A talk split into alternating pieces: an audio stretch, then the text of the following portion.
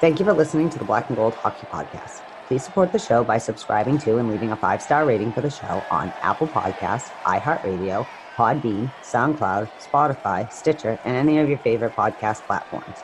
You can also support the show by going to our website, blackandgoldhockey.com, where there's always exciting articles by the BNG writing staff. While you're there, don't forget to click on the fanatics.com banner for a great sports fan shopping experience. Are you done yet? We gotta start the show.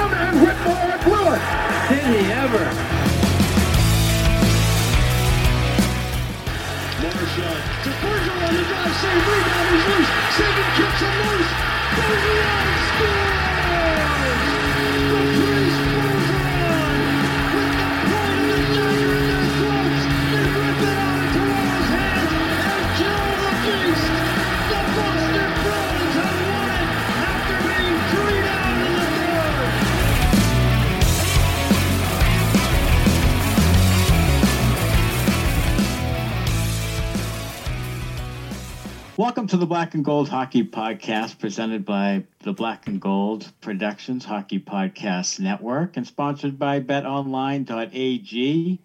You can go to betonline.ag and put in code CLNS50. Today is December 27th, 2020, and it is episode 209. I'm your host, Matt Barry, and I'm joined every week by Heather Ingerson. Hello, Heather.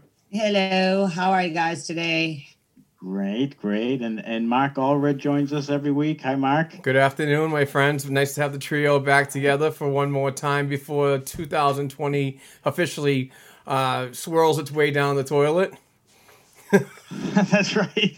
That's right. It is circling the drain right now. So, uh, but uh, thankfully, 2021 is around the corner, and hopefully, a better year to come. And right now, uh, Mark has some words about Bet Online. I do. NFL football continues this week, which has a few surprise teams at the top of the standings, and you might not be at a game this year, but you can still be in on the action at betonline.ag.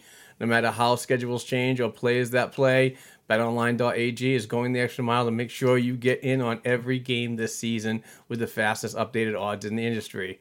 Head over to betonline.ag today and take advantage of all the great mid-season bonuses, offers, and contests. And please don't forget to use promo code CLNS50. That's CLNS50, folks.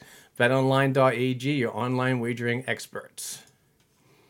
Awesome. Thank you, Mark. And hockey is back.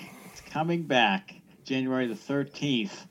And uh, it seems like it wasn't that long ago that it ended, but it also seems like years ago.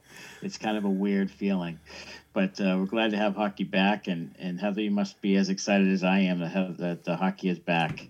Um, I am pumped. I don't remember the guy in TSN, but he, or, or actually, maybe it was Hockey Central, but he was doing this dance and he had it out on Twitter and it went viral. And that's, he was just doing the dance I think all hockey fans were feeling. I was like, I can't stop watching this because I think we're all very excited. I'm very pessimistic, as you know. Like I said, once I know that something's been signed, I am all in because I do love hockey very much. And it's right around the corner. I got all my dates. I've already got my notes. I'm like very excited. So I'm like Donkey Kong, still hoping for a defenseman, but let's proceed, gentlemen. Yes, very, very excited. Uh, nothing is getting me more happier than the, the word of hockey coming back. I had a feeling I'm not so optimistic or pessimistic as, as Heather is. Excuse my words there, but uh, I had a feeling that once the big big names like Dreger and um, and uh, Friedman and and those guys were talking that it, a deal is going to get done and it's very close to being done. I was I was hooked, hook, line, and sinker for me. Let's get this game these games going. Uh, shortened season, we'll talk about it, but uh, no, it's been it's been really good, and and and just want to jump in real quick and just say that uh, 2021 is going to be a really big year for everybody at Black and Gold Hockey Productions, sports media company. We have uh, YouTube's uh, YouTubers coming to join us. We got new podcasts. We got new writers. So please uh, jump on board. All that information at blackandgoldhockey.com to get your updated info, your pre and post game information. So uh, wherever you need some Boston Bruins talk, we're, we're going to be uh, your affiliate. So we would certainly appreciate the continued support. Now the Bruins are in the East Division, and uh, you know some mixed feelings about whether or not you know they're not going to be able to play the Canadian teams, so Toronto and, and Montreal, and then Tampa Bay uh, won't be in the division. So they're playing the same, you know, seven teams eight times. It's going to lead to some, I think some some. Uh, you know angry feelings towards each other after a while.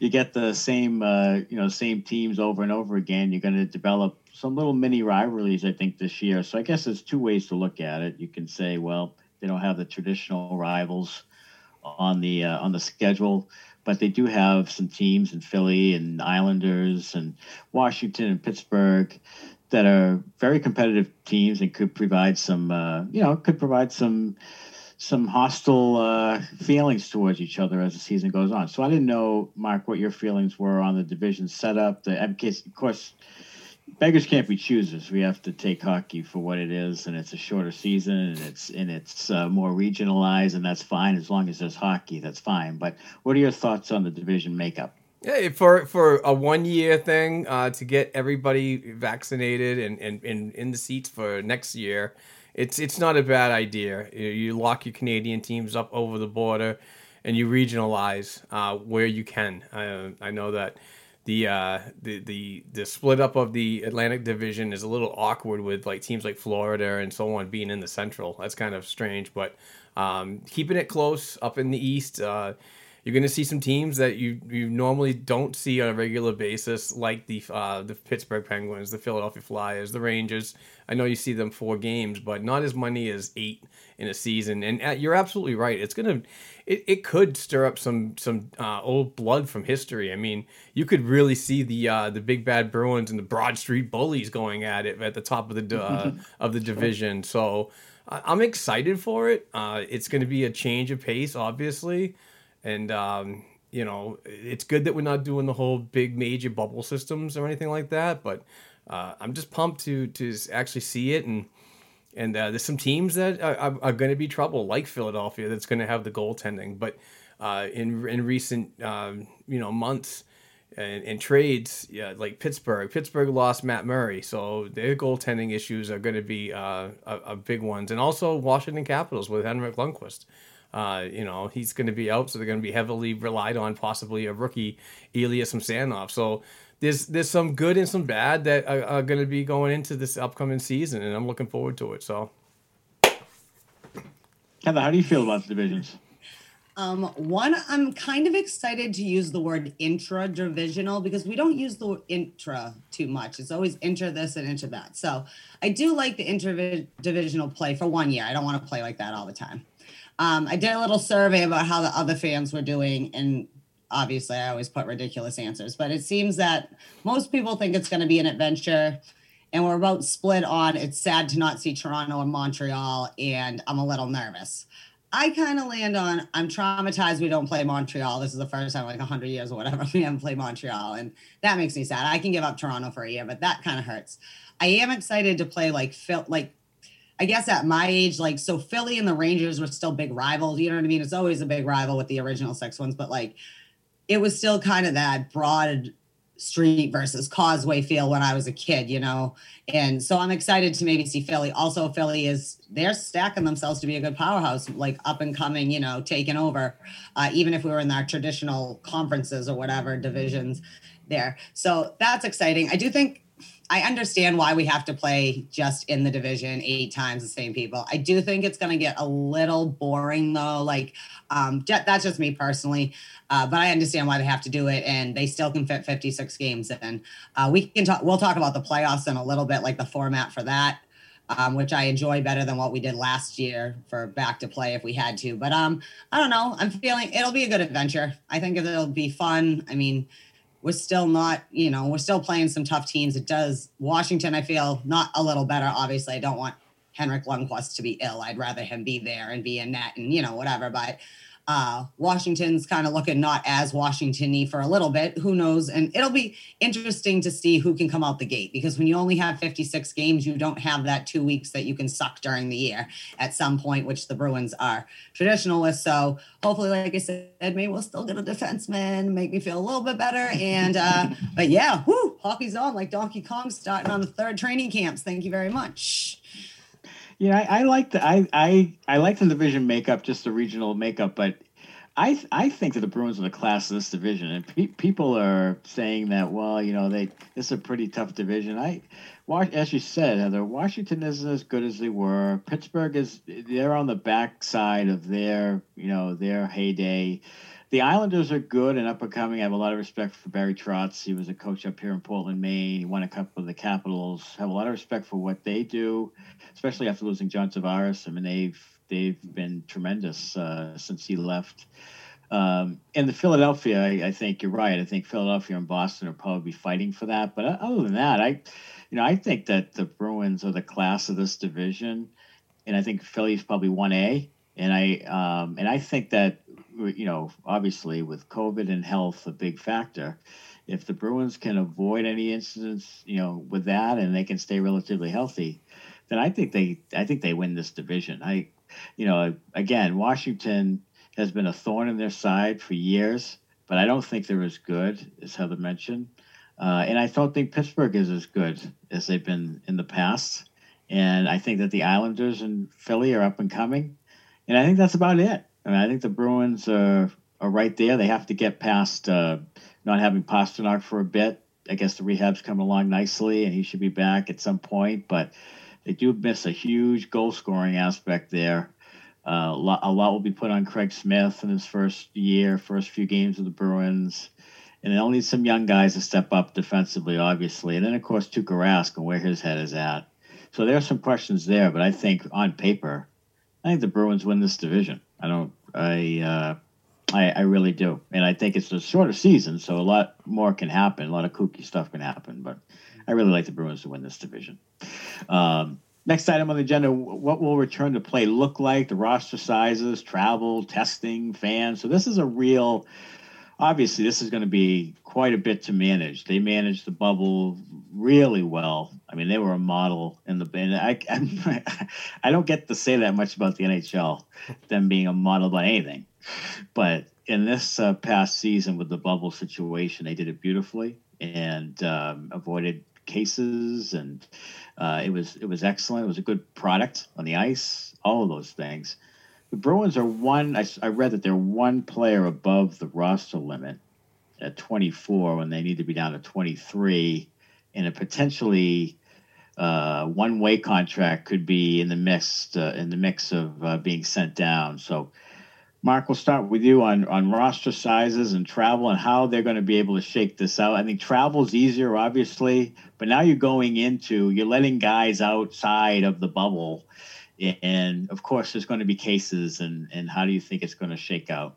Yeah I, I, it's, it's, it's going to be tough but it, i'm sure that they're they're all doing their due diligence with with uh, health professionals and and just the way that they did the bubble in um in toronto and edmonton uh, for the uh, return to play for the stanley cup playoffs um, it, it's going to be challenging, but I, I heard that this was one of the big things that was big on the the players and the league on an agreement that they didn't want to go into a full lockdown. They really wanted to have a little more uh, free way to see family and so on, and and hopefully they can all quarantine together. Or um, I really don't know because I, I, it's been kind of a shit show of a day here at the Black and Gold um, production studio. Um, but I don't know if there's actually been a, a, a schedule released or or it has been released. Yeah. Okay, so uh, how are they? How are they? Are they going to be uh, structured? Uh, are they going to be playing back to back games, or or is that something we're going to talk about later on? Well, it's kind of all we have our general like. Let's just talk about back to play. So it doesn't really matter. It's one of those Sundays, Mark. We can go wherever you want to go right now.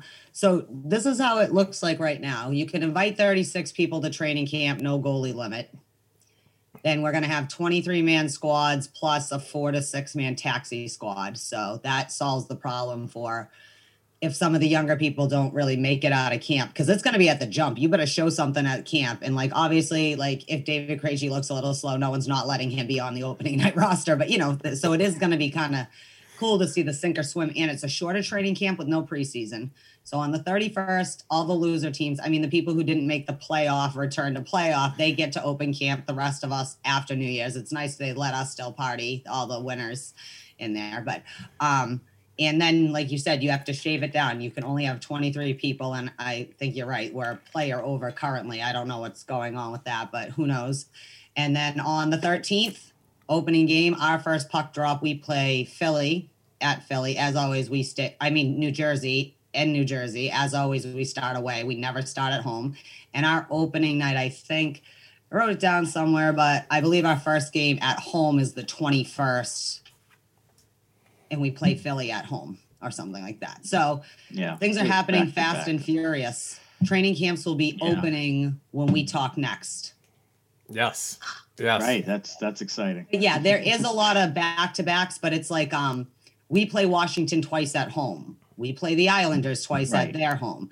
There's Right. space. And it looks like there's built in, even though they're it's mostly still the every other day like it is. There are a few back to backs, but there's also a few instead of having like bye weeks, there's a few stretches where a team has five or six days they don't play. So like you had alluded to before, they can maybe get home and actually rest. Like let them have a home Right. stand, let them stay home for a little bit. See, I, I, well, with I the less travel, it's better. Right. Yeah, I was under the impression that the schedule would be, um, and this is this is uh, because I I didn't fully research this, and this is my bad, but I thought it would be like uh, you play two in Boston, and then the team would travel to New the Islanders and play two, and kind of work in like a circle. Yeah, it's not Okay. totally like Yeah, that, Mark, up. but like I, just to like give you a sample, like this is January for us. They start at Jersey on the 14th and they play at Jersey again on the 16th. Then we play one game versus the Islanders on the 18th, and then we start two games at home versus Philly on the 21st and 23rd. Then Pittsburgh Okay. comes in and plays at home two games. Then we go off to Washington for two games. So Okay. it's kind of like that Okay. baseball, like we were talking about with baseball, but it's more like a mini series Yeah. there's a few singles Yeah. like you travel through the island area so you might as well on the way back to boston mm. but it is Right. pretty condensed it's more like so we won't be playing eight so it's more like you play your two you play your two you play your two and you rotate and then we'll play the mm-hmm. other two you know home Yeah, way. okay, that Right. makes sense. It's almost like a college hockey setup. It's almost Yeah, like yeah. a hockey. yeah, setup. yeah, yeah. You That's play what I was kind of thinking about too, Matt. Yeah, yeah, Man, it's kind of cool. I mean, I, I actually think it's kind of cool. I mean, I if you could if you had tickets, if you could get into the building, it'd be cool to get a couple games in. You know, if you could, if you were traveling, like say you were a Devils fan, and came to Boston, you get two games Thursday, or Friday. It's too bad that the fans can't come because that would be kind of neat. Right. Um, Well, next no on the agenda, fans the to North, start, the they Canadians. Oh, go ahead. no i was gonna say they said no fans to start No so they're hoping that some vaccines are given out To start, right, right, people, right. you know, and right. hopefully by the time it's the Stanley Right, Cup playoffs, true. they can fill those buildings. As a matter of fact, standing room Right. only seats, as long as they don't, you know, violate the health thing. I don't see why you can't have a couple thousand people. Right. Basketball has extra seats. Well, well, Why here, here's my prediction. Here's my prediction. April first. By April first, I think the, the government, the sports leagues, everybody is going to be really pushing hard. Once the vaccine is out and dispersed to largely everyone, I think you're going to see almost an immediate opening of things. Now, I don't know how much capacity and things like that, but I think you're going to see fans in stands in the arenas by like April because I think once those vaccines third, fourth rounds go, I think you're going to see this is going to be too much pressure. There's too much money lost. I think I think you're going to see them almost immediately start opening doors, and it may not be full capacity, but it's going to be something. Yep. Uh, I just Well, can't see it going any longer than We play you know, in Pittsburgh the April summer again. It's ridiculous. Pittsburgh, April 1st, they're Yeah, letting 25 fans in, and we're going to be three of them. okay. We're right. That's right. We'll pull it. We'll, we'll we'll go to our connections to that. Um, so again, so up north, the Canadians. See, there, here's the problem when you have two countries involved: is that there's different rules. So Canada, you know, has been facing some lockdowns, and they've been much more sort of conservative, and you know, they've probably done a better job. Their population is far fewer, though, so that's the one caveat when you're talking about who's done it better. but the Canadians, uh, you know, those those provinces provinces, uh, they've been on on board and facing some lockdowns and. There was talk of should the Canadian teams just be moved down into the United States and just have them play in a bubble sort of situation at different sites and in that. So I, I don't think it's going to be much of a problem. I think that Canada, I think they'll play their schedule and we'll play our schedule and so forth. But I didn't know if you thought, if you thought that uh, that could be a a, uh, a roadblock down the road. I know recently I read an article, I think it was Sportsnet, that they did pass um, a rule saying that um, hockey teams can play in their own um, provinces. So uh, the big, the big, the big one was Vancouver, and Vancouver out in BC has some very strict health code rules uh, that are uh, COVID related. So that passed. So there's, I don't think there's going to be any issue um, moving forward. Still no border travel, but those, those seven teams can still play each other.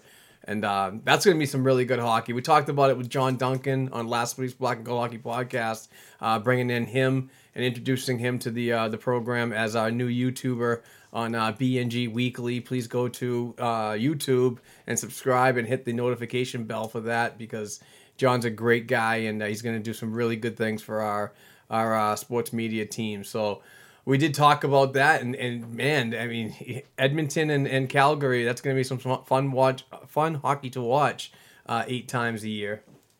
Sure, sure, no, no doubt, absolutely. I, I Um, think actually the Canadian teams play each other 10 times a year because there are less people in their division. So they all play each other ten times. Oh, jeez. ah, Um, this is my thing with that is I, had added a couple days ago, and that's when some of the provinces were about to go into lockdown. Like you, if Ottawa, go, if Ontario goes into lockdown, that's an issue. Toronto, Ottawa, you know what I mean? You go. yeah, if- that's, uh, sure. Alberta's on lockdown. That's a problem. That's Edmonton and Calgary, two out of seven teams that cannot travel or play or whatever the rule would be at the time. Right. So they were a little nervous about that. And like Mark said, the other day they said, you know, they've agreed. And it's like, of course, it's they're gonna figure out how to let hockey work. They're not gonna can you imagine if like look at how traumatized we are about Hockey East this year and how things have rolled out here and there. Yeah. Imagine being Canada and not being able to watch NHL hockey, you know, Yeah, mean? whatever right. we'll ever have to hear how it was the Toronto Maple Leafs year this year, and no, they didn't get to play. Yeah. No, I'm just kidding.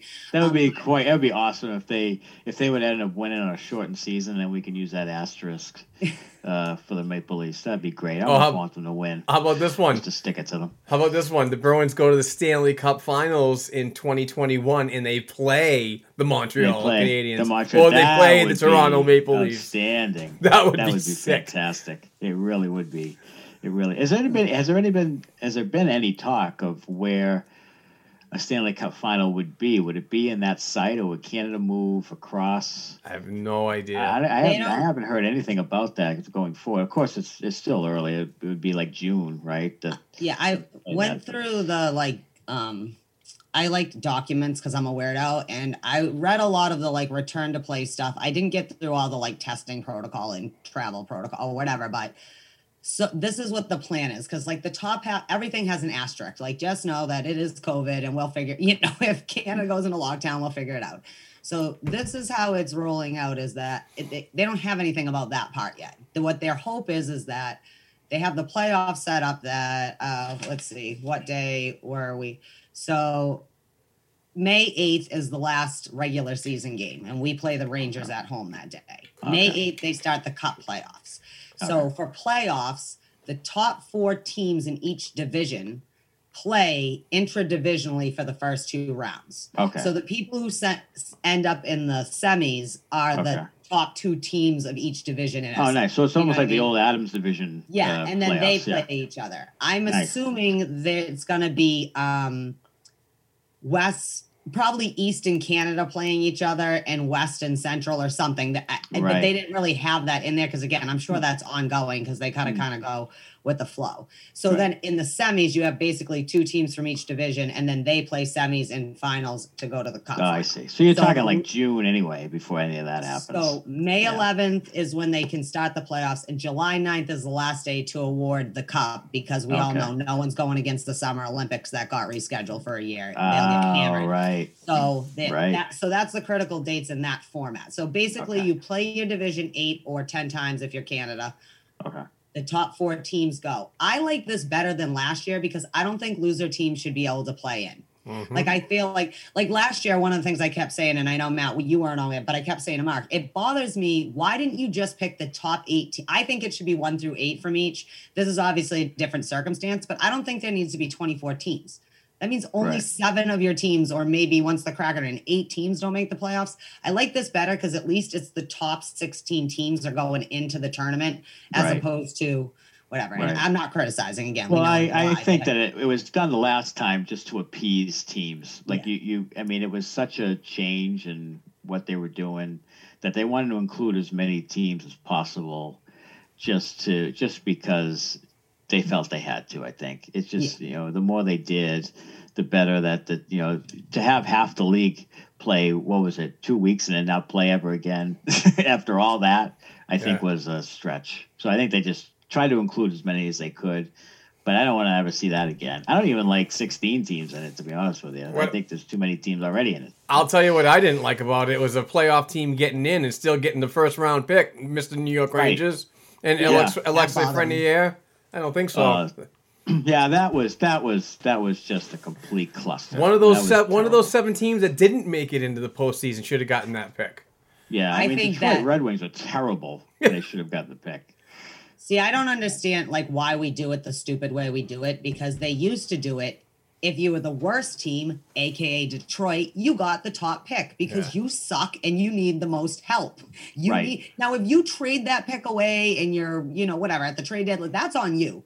But it used to go worst to first. That's why the Bruins we perpetually pick later in the rounds because we've been a good team. You know what I mean? Yeah. Pittsburgh they pick low hmm. and the Right. the stupid draft lottery. And then i mean i last year was all also about legal contracts and shit they had to satisfy. Like you said they had to let some of the teams in because some of the signing bonuses and this and that like loans and all this uh, legalese that we aren't really privy to but we kind of know happens in the contracts. Um but yeah I, don't- I don't know so that that'll be exciting although it will be exciting one thing i am looking to with the north division is everyone keeps saying the battle of alberta and that's cool but i think it's going to be awesome watching the Tkachuk brothers play That's what I was talking because about. Because their Oh, personalities, Yeah, yeah, yeah. whatever. It, Yeah. th- that is going to be fun, and it's going to be fun because Ottawa did a lot to improve themselves. I'm not saying they're winning the North Division, but Ottawa is one of those exciting teams. They're one of those teams like Montreal. I hate to say it, but like, sure, you're not going to be the superstars, but you did a lot of good moves. Even Coach Claude was happy with the youth like kind of signings and movings like hey it's going to be exciting we got the core and like we kept talking about they need defense and stuff and they've did a lot it's going to be fun to watch some of those teams emerge especially against playing the torontos and the vancouvers and the calgary you know Ottawa drafted Oh, well too. They yeah. did. They did Oh, really yeah. well. And they, and they just picked up Derek Stepan, which you know he's he's older, he's thirty, Fifth line. but he center. gives them a veteran veteran presence. Yep. Uh, one year deal. You only pay him two million. It's a six and a half million dollar cap hit, but they needed to get to the floor. I think they have a ton of cap space. Yeah. So they made that deal yesterday. So Ottawa, yeah, Ottawa is going to be up and coming. I mean, they have so much cap space and the high picks that, they, you know, unless they really screw it up, they, they should be able to turn it around pretty quickly here. Uh, and Montreal made great. I thought Montreal had maybe arguably the best off season of any team. I mean, they made really good moves and and they had a really good run in the postseason. They they uh, they really improved vastly in a year's time. So they're dangerous. So maybe this is a good year not to play Montreal. Yeah, no know. shit. Jeez. Oh, my God. We're a team Um, in transition Yeah, I mean they, you know, Claude, uh, you know, he's Claude's Claude, but I think uh, you know sometimes he gets a little long in the tooth, and they end up moving, you know, and changing coaches, and they may because I think at some point they'll go with a more dynamic uh, type of setup. But right now, the discipline thing is working for them. Yeah, So, but if Montreal if Montreal doesn't do anything this year, you could see Bergevin, uh, Bergevin, whatever you want to call him, he'd probably be his last season as a GM. yeah, they could think- they could wipe that thing out. Yeah, I think he needs to go before Claude. I think that these young kids in Montreal like like they kind of like it. Like Matt said, they're kind of in their um Claude is excellent to shape some young players and how to be like hard skating, you know, whatever mm-hmm. kind of because Right. he has coached long enough in the new school, although maybe the young kids aren't always his favorite. But again, we've said Cassidy, that can be said about him sometimes too, like a Yeah. two shift and never mind, I'll never yeah, talk I to you think again. the forever. hockey coaches are like but that. Yeah. Claude is perfect for like Montreal right now when they're trying to get these.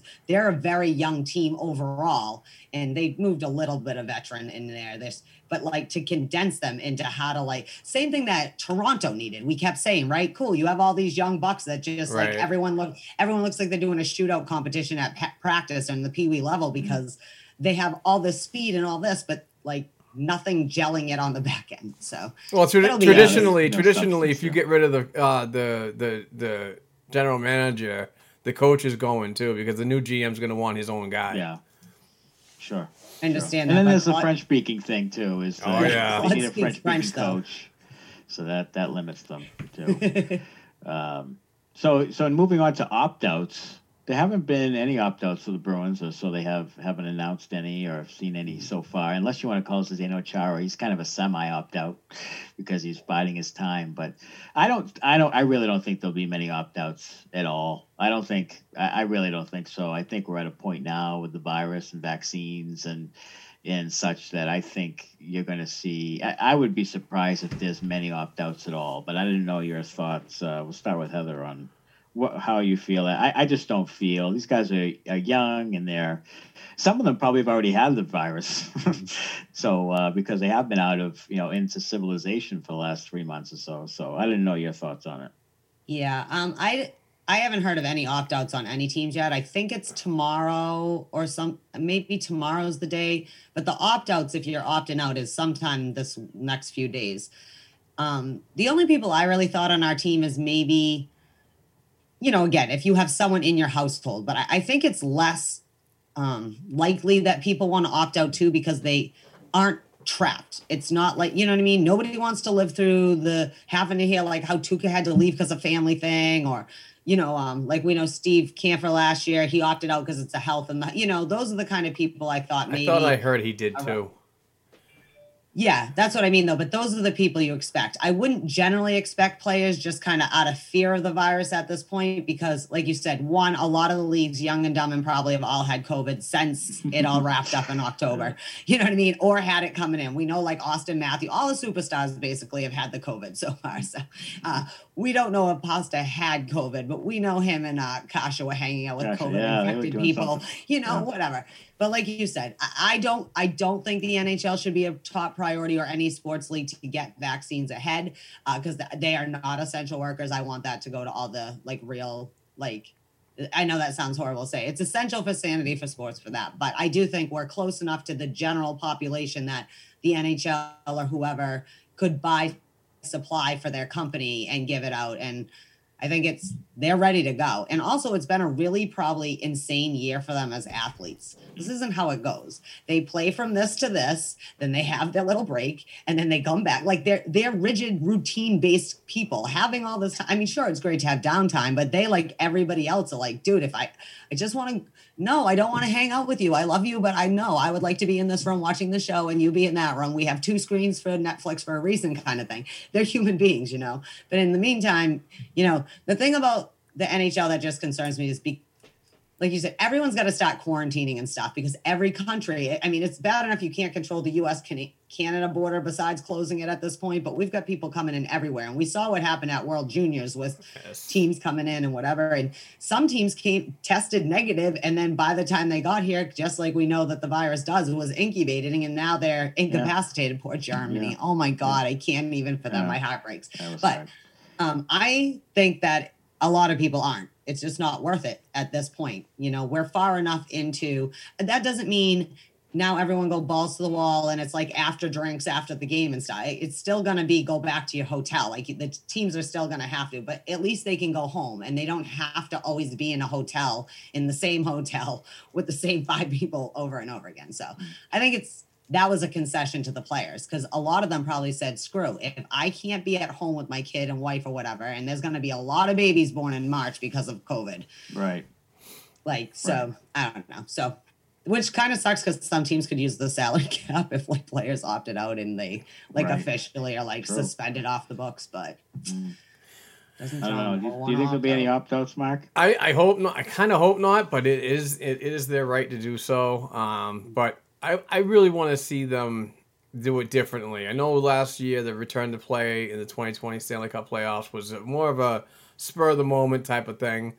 Um, But now that they have some familiarity with what COVID's doing to the world and, and their league and the players, families, I, I think that, that that should be uh, thought of appropriately and given a time. That's why the league is saying uh, you have until this time period to say if you want to participate or not.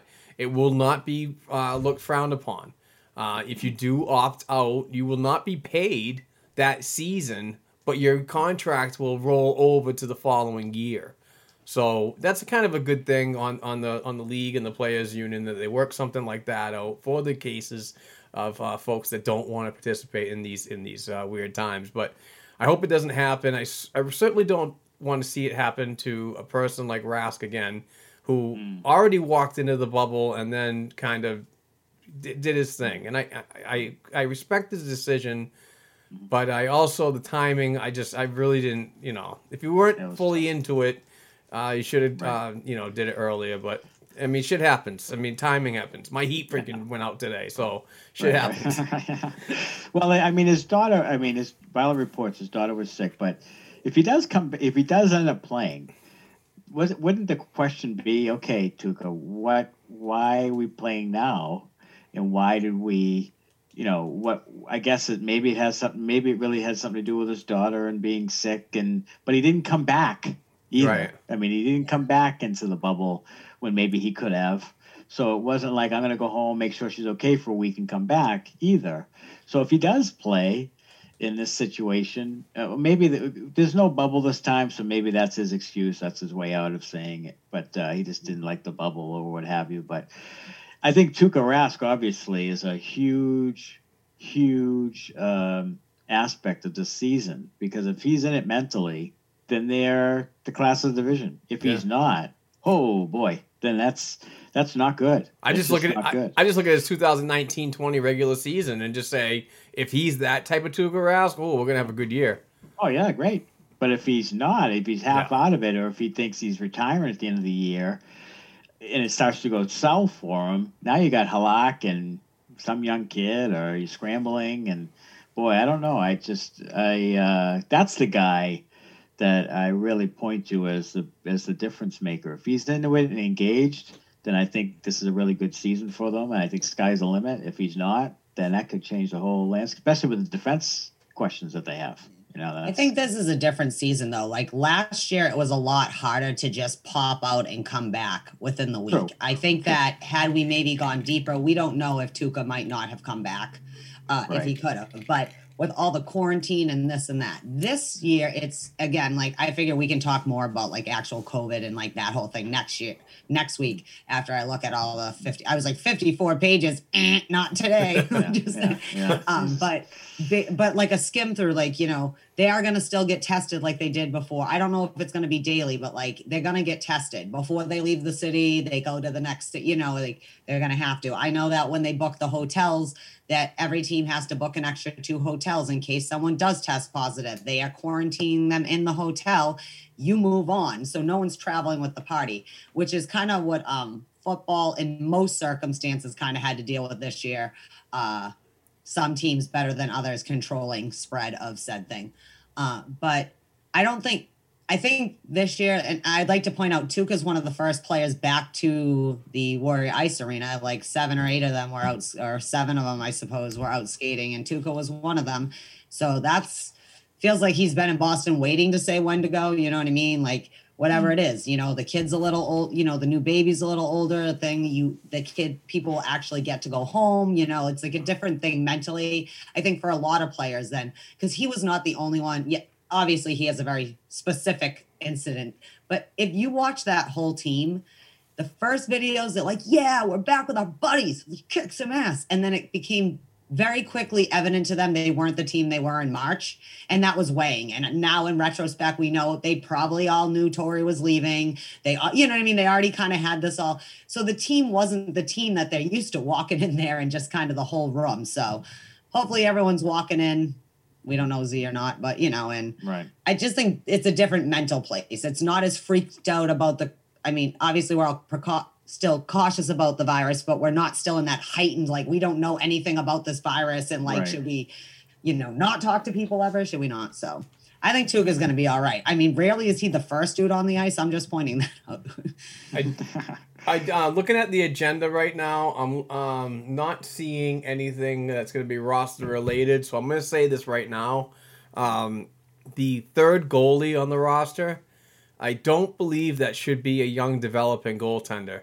And I was I'm thinking of I was racking my head on on writing an article about this, but there's so many different angles. I gotta I gotta look at it. Number one, uh, they're talking about Dan Vladar being that third guy.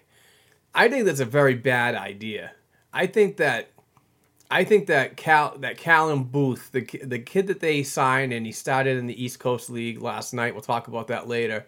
He should get the time uh, up there because he signed as a two way goaltender.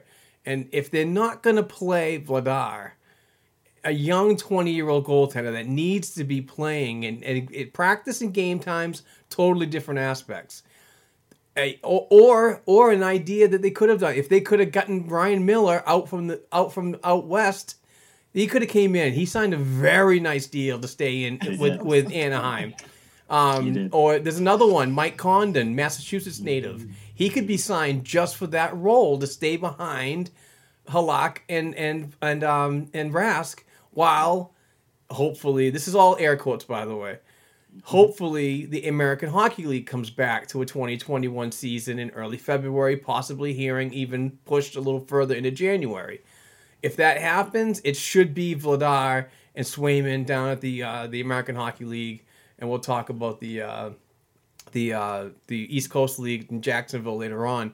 But it just makes sense to me to have a kid moving all the time and, and keeping in game shape and not just sitting there watching uh, two veteran goalies go at it while you're not really getting the the, the, the proper development that you need. That's that's all I got to say.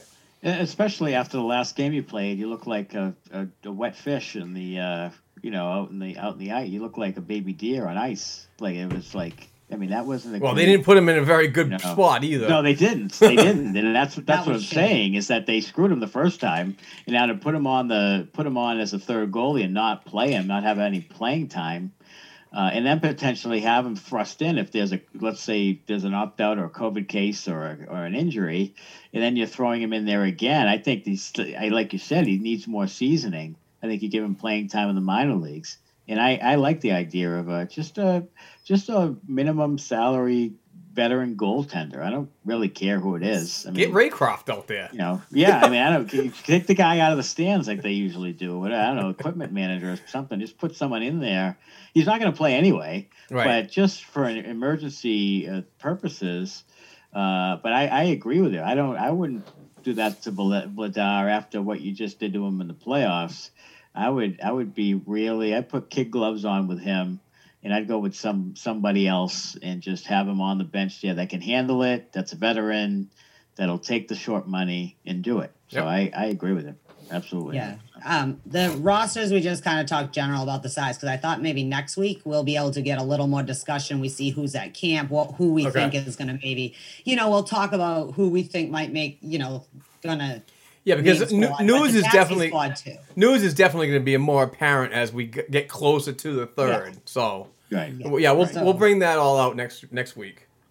Yeah. Yeah, because you can have um you have to stay under the 81.5 mil cap, but I think that if you're on if say you're the A- an AHL guy, whatever with the contract and you're on the taxi squad or something and you're always with the team, you get paid like your NHL. So there is some stuff that I thought obviously you've had a hard morning, so I did Yeah. not ask you, hey, could you just check Yeah. in about break that? down the tax like squad. cap Yeah. friendly thing. So who Yeah. cares? We'll just talk about the Homework for next week, Heather.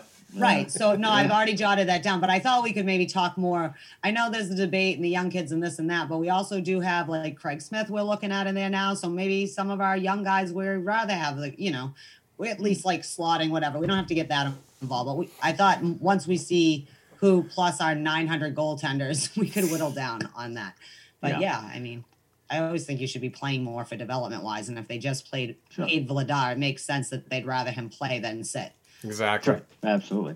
Uh, next item on the on the agenda was the schedule. We've touched on it a bit, but uh, what I'd like to do is touch on the trade deadline. A couple of critical dates. Trade deadline April twelfth, so that's three months in. That could be active, or that could be an absolute crickets situation because of the salary cap, because of the salaries, because of the financial situations. So it'll be interesting to see what the trade deadline will bring, specifically for the Bruins three months into the season, you have no idea what's going to entail. What it's going to entail. It's going to be could be COVID cases, could be injuries. You could be completely healthy. You could be doing well. You could be struggling. Uh, your defense may be too young, and uh, you may need to add somebody. So the trade deadline, April twelfth, could should be an interesting. Like I say, could be one way or the other. Could be active, or could be nobody doing anything out of fear for financial situations or just not enough out there to improve your club. So that's one critical date. And then the other, of course, is the, the potential uh, protection lists for the expansion draft, which would be July 17th, just a week after the end of the uh, Stanley Cup. Uh, and the expansion draft is the 21st for the Seattle Kraken. Uh, the John Moore situation is interesting because he needs 40 games to be uh, eligible to be on that list, and unless you play him all year long, I don't I don't know if he'd get there. Uh, so I I that's a that's one person, and we saw recently. I just saw the other day that Trent Frederic would be available for that list, and I know Mark, you were excited about that, meaning Trent's going to get some time, and Well, so. he's going to be so. available there too. You know, so uh, so the expansion situation is one as well. If you add a guy, he gets he gets on the the expansion list. So it seems right now they're in a decent situation, but one guy here or there, and they could lose a pretty good player in the expansion draft. Well, from from my my research in the past week or two, uh, just picking at some uh, articles and this and that, if if the Bruins do want to go after a player like Noah Hanifin, I think we talked about this. Or I might have brought it up last week that um, if you bring in a defenseman like that, left shot, blah blah blah. Um, you, now you could- you could expose either Charlie McAvoy or Matt Grzelcyk. Do you want to do Right. that? I wouldn't. That Right. those those two are your future right there. So the, the the whole trade the whole trade scenario coming up for the upcoming season is going to be interesting on how it works out because of that factor.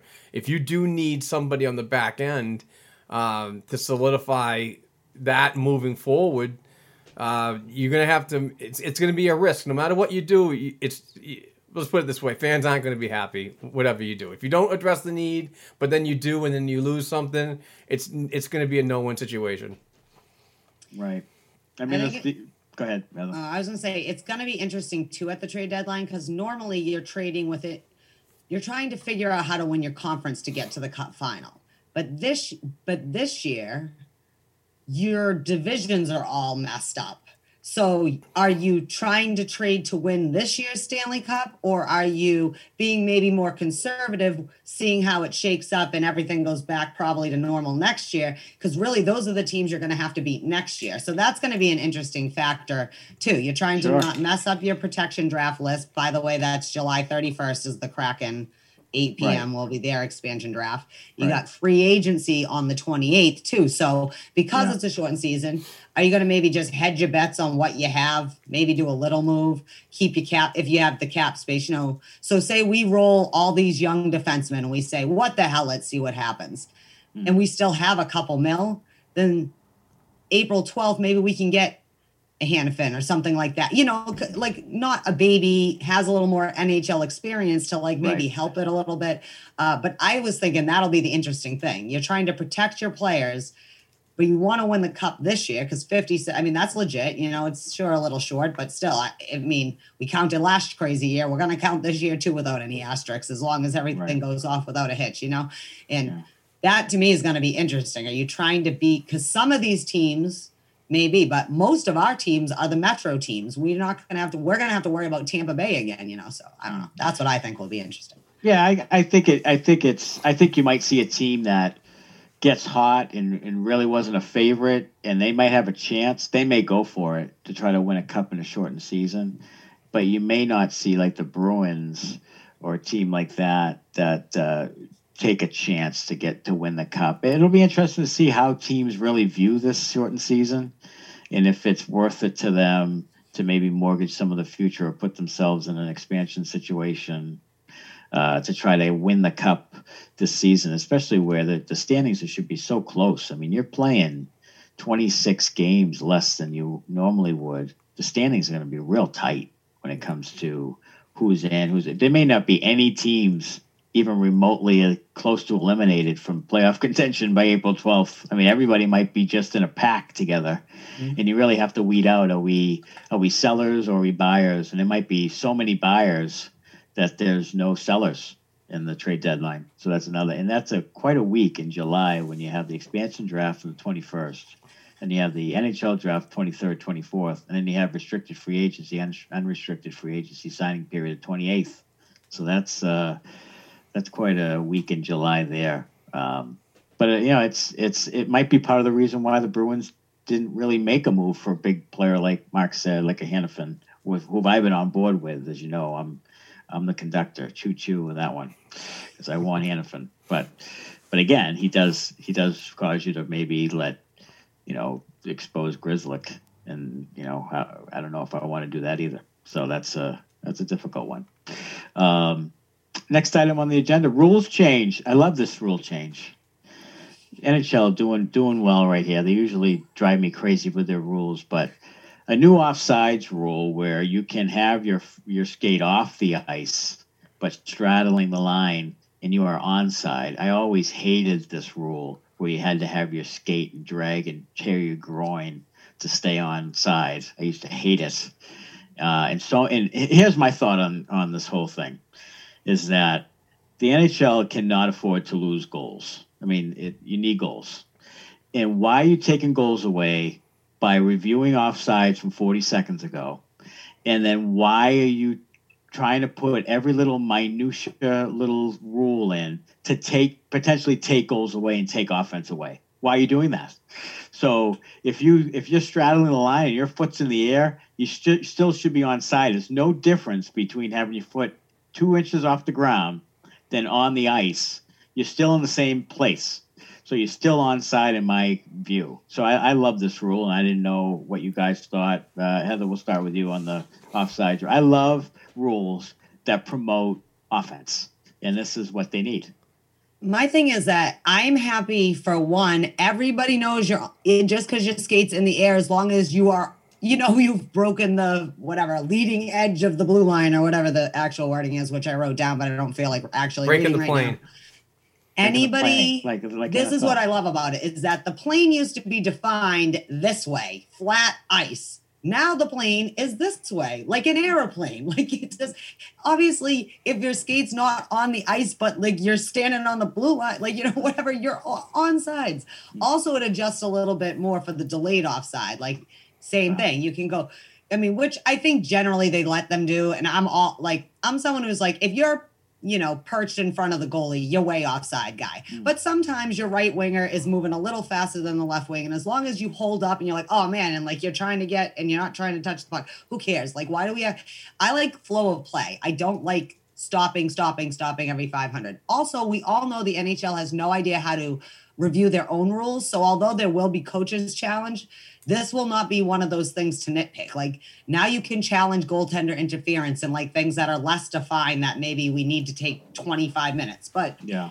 If you have to look for someone's little, if you can't see under the skate on like the camera on the line, like why are we doing this? Just whatever. They were, you know, also like you said, don't 40 seconds after, dude, you should have said something before. There has to be, I don't, there isn't one, but another, a 20 second rule or something. Like if dudes. Yeah, there should be. I, I agree with you. I, I hate the whole go back and review. You just scored a goal or whatever, or you scored a goal 25 seconds after you entered the zone and now you're going to review it and take it away. It's happened to the Bruins quite a few times. Like, can we stop taking goals away? Like, just stop that whole nonsense. Take take I, I I can't stand review as it is. I don't I think we screw up review it, when it first came out, I loved review. I'm like, we're never gonna get any calls wrong. This is fantastic. But we've managed to fuck it up even more. Yeah. And I can't take it. Like I, it's just it's even worse than if you didn't have review. I mean, I'll, I'll take a stupid call here or there or, or a blown call. I'll take one of those because generally speaking, officials do an amazing job in all sports. But this is this is ridiculous taking goals away 30 seconds later. You know, after you enter the zone and you hem them in for 30 seconds, you should be rewarded for that. I mean, it's just unbelievable that they take goals away. So I, I love this rule, and I, I would take all review, just review the scoring plays, goals. Did it go over the line? Good. Then then that's it. Everything else, stop it. I mean, it's just the goalie interference is another thing that just drives you. you sometimes you hit it, you, you lightly hit his pad, and then five seconds later, here comes the puck, and they call goaltender interference. It's just and it's subjective. So how can you take a subjective penalty call and make it objective with a review? It's still subjective. This, the clown still looking at it. Is still subjective. So it's it's uh, it it drives me out of my mind. So I, I love this rule change. I, I'm a big fan of this. It's I, I've always been a break the plane type of guy. Um, once you're skating into the zone and you go over or touch that line, um, but it's got to be a body part. So if you're if you're like if you're like really thrusting to get up the ice, like if your glove goes over, that technically is breaking the plane. But mm-hmm. there's there's also some some gray areas to this. You know how when you get a slashing call on the stick, they now say that the stick is part of your hands. Well, listen, when you're freaking going to to be on sides or anything like that, the stick can't be part of your hand in that situation. You can't like No. stretch out way out like that and be like, "Hey, I'm on side," No, or, no. or even even on the back way to to clear. You know, right. It is Yeah, clearly defined though as you, it's clearly defined though that the skates are deter is what determines if you're on or off sides for that exact reason. You can't say you're on side. So you can have the like so Zdeno Chara can have the puck halfway on the off right. Right. He's But in unless his neutral feet are over that line, it doesn't count. Which before they used to get penalized, like if their stick went over, Right. like say the very tip of their stick went over and they had the puck in the center like they're supposed to, they would get like uh, no. So it is defined. I want you to know in Rule eighty three point one as it specifically says the player's position of their skates is what's determining, not the puck, not the stick. So okay. I didn't know until I mean last the puck, year that other than the, obviously the puck means. I didn't know until last year that you could possess the puck and be and put yourself offside but be onside. Like you could have the puck drag behind you, but if you're in possession, yeah, you're on side. I didn't know that. I had Yeah. no idea. I thought you That was you, weird. You had to the puck had to be in first at all times. So, but I I'm in, I'm on board with any rules change that promotes offense and and uh, you know just just promotes you know good good offense, good offensive plays, and and less review of offsides from 30 seconds ago. Um, all right, last uh, last time on the agenda, then we'll go to break. Is how about these helmet ads? How do you feel about it? I think it's fine. I mean, as long as it's not, as long as you don't look like the Ohio State Buckeyes with stickers all over your helmet, as long as you have something really sort of clean in the front, then you want to put your Chipotle up front or something. uh, Fine. I mean, I don't, I don't really care. I mean, it's that's fine. And I don't, I don't know why they don't go to more sort of advertising like this, like the NBA has on their jerseys and stuff. Because any anytime you can get less commercials, then I'm on board. As long as you're not a walking billboard, I'm fine with it. But I didn't know your thoughts, uh, Mark, on helmet ads. I'm I'm good with it as long as it's a source of revenue and keeps this awesome sport going. I'm completely fine with it. It's I don't want to see it get so crazy, which we probably will. Every time we say something that we don't want happening, it, it eventually happens because mi- the the mighty dollar always takes over. But you know who knows? In, in about five or ten years, this could be international hockey. What we're looking at is a lot more of these advertisers on the ice, on the jerseys, on the pants, on the socks you know so you're a walking advertisement um it could happen but i mean for right now the uh the stickers and so on on the helmets is, is not bad at all and i'm a huge fan for putting in a bid for black gold productions llc you know just Yeah. slap it right on top of the you know forget there's there's a viral there's a viral image out there on twitter right now that's got our uh our symbol on it so i think it's on bergeron's helmet That's excellent. Oh, that's so much fun. First of all, you're so funny that you know it's not going to be TD Bank that's going to be the sponsor on the helmet. Let's be honest, Right. okay? Let's pay Peter to what is it? Rob Peter to pay Pollitt. Like that's Yeah. what they're probably looking at Delaware North. Um, I don't mind there being a little like a sticker. I understand that's good advertising, but what I don't want is the tackiness of like some of the European leagues where like there's more symbols for cars. If I need that shit, I'll watch American TV. We have a car commercial every 12. It's like this is American commercials. Booze of some sort, but drink responsibly. Car commercial, so you but don't drink and drive, drive responsibly. Right, and right. then here's all the medication you can take now that you drank and drove and now are a hot mess and need Yeah. pain medication, kidney Yeah, medication. Just saying. Oh. That's a but I can't deal with tackiness. So I'm Yeah. they can light those helmets up. I don't care. You can have blinking Budweiser on the side. Don't give a shit, right? But I don't want it to go. It's one thing to have one sponsor at the back of the jersey or something like that, or like a patch on the sleeve. I do not need the like, now I want to throw up from the amount of Mercedes, Benz, Dunkin'. Do- I don't like that care because then it looks tacky and weird to me. Like you look too desperate for money at that point. Like we need to talk more about maybe rotating billboards in the stadium or something. I don't know. Right. So that's just my thought. I think it's one thing It if they a want to little pull. weird when the uh, the the uh, cars go, you know, 90 miles an hour on the side of a of a mountain. Yeah. But uh, They're crazy. But yeah, I just don't want it to be like super, super, super tacky. Like, Right. and, and I feel like once you open the Pandora's box of how can we get money in this league, which they need, it could be very like I don't want you to not be able to see the Bruins symbol amongst all the other advertising Yeah. symbols. It's That should that should be the focus of, of what you're looking at. yeah. So All right, so we're gonna take a quick break. We're gonna hear from the great folks at the store next door. I think Matt's a little frozen. I can't. He's Yeah. not moving, so uh, we'll take the break right now. Um, please, uh, it's it's after the holidays, but these guys are still doing great things year round. So uh, please go to the store next door.ca, a fantastic Yarmouth, Nova Scotia company, and uh, doing awesome things for great people. So we will be right back. There's a lot of people with disabilities that can't just go out and find a job. So we set out to create a business to fill those needs, one stick at a time. Store Next Door Gift Shop is a Yarmouth based manufacturer and retail outlet store. So we make great ideas that any of our employees come up with, and we reuse and recycle as much as possible. Our most popular item is probably our hockey furniture. We take broken hockey sticks and turn them into different products. We go through a lot of hockey sticks, a lot, a whole lot. Considering that it's only been a year and we're shipping internationally, I think that that's been a huge success. Most people's reactions are, wow, you do this here. We don't accept can't here. Everyone here learns in different ways, but we want to give everybody every opportunity to find exactly what works for them. There's nothing better than when a customer buys something and then one of our employees say, I made that. They have meaningful lives and build things they can be proud of and get a paycheck for it. I'm Amy Acker and we change lives one job at a time.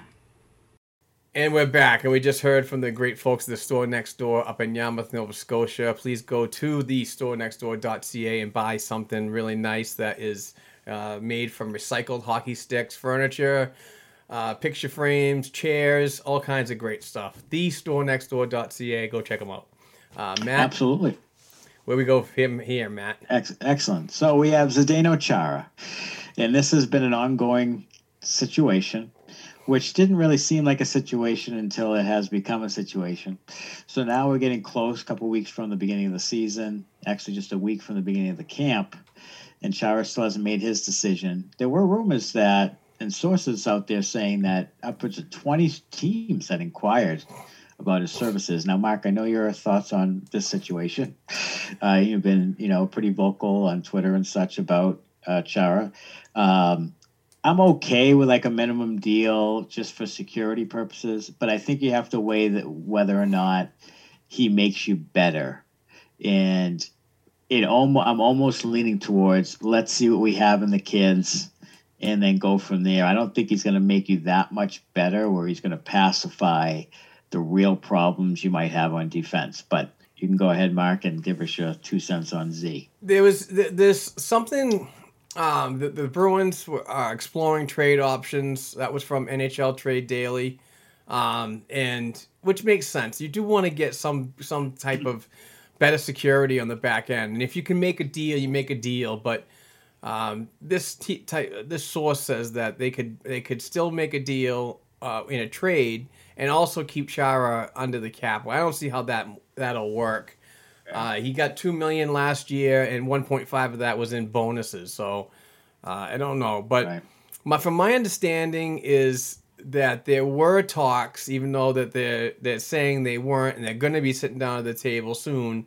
That there were talks that the Bruins offered um, a position, and they said, you, if you if you want to come back, you're welcome to come back. But here's the terms that I heard: is that he's going to be a um, a, a sixth. I'm sorry, a uh, five six defenseman or possibly a seventh rotating uh, defenseman, much like uh, what Kevan Miller is going to do. Uh, and um, he's a very um, proud human, a proud man. He's done a lot for the city, a lot for the team, and so on. And I think he wants to go out in a term that he wants to. So I, I don't think that he's accepting that as I don't want to get seven to eight minutes a night. I want to Right. get 20 something minutes a night. And if other teams are offering that for me and I can go win a championship somewhere, then he's going to have to walk. Um, i- If you if you want to come back here for one more year and do your rally, your retiring rally, then suck it up and take what the Bruins are offering you. And if not, Right. just take a take a take a hike. I mean, that's just my opinion. I don't know, what do you think about Chara, Heather? I think one, I think we need to be careful of like, you know, we don't none of us actually know what Chara's thinking. Do you know what I mean? There's a lot of narrative out there of I mean, obviously we all know Z's a proud man and it would be a hard hit to go on um you know, be your sixth defenseman or whatever. But we also know that Zdeno Chara is one hell of a captain. And if that meant him coming back to have his last year, even if it shortened be with this team and one last hurrah with the older boys and a little more knowledge down to the younger guys, especially with the young defensemen that we apparently are going to have to rely on whether we want to or not, because we're not making any moves to, you know, say otherwise. Um, I don't think see how you you know how you said about uh, Matt about you know is he hurting you. You know I'm not is it about is he helping you? I'm about is if we can get him at a league minimum on that five six spot and I think he'd be more in than out. It'd be more he needs to rest but why not rotate? First of all I don't have faith in Kevan Miller. I think I've made that very clear. Why don't we rotate him? Sure we're not going to get more up to his 40 games but if you rotate depending on who we're playing, Chara, Moore, and Miller in a five-six row will be all right. That will give room and breathing room to Lauzon or Zboril or you know whatever Clifton, whoever ends up staying up, because at least a couple of them are going to land there either way, because we can't roll with this defense otherwise.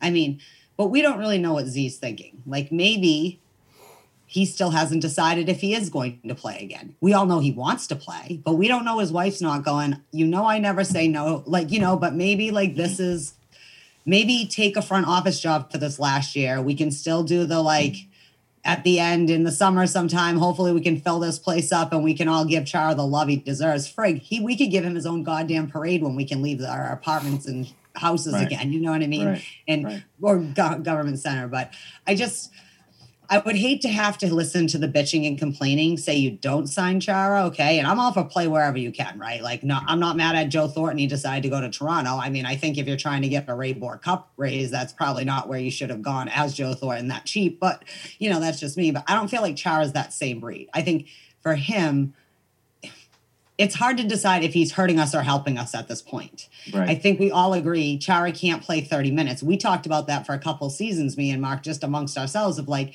stop asking him to be Zdeno Chara of 2009 because he's not. It's been that way for a Help while. him become to, you know, that'll be a lot. But I do think it's not the worst thing that can happen because we're not clearly going out to make a move to get somebody with any kind of.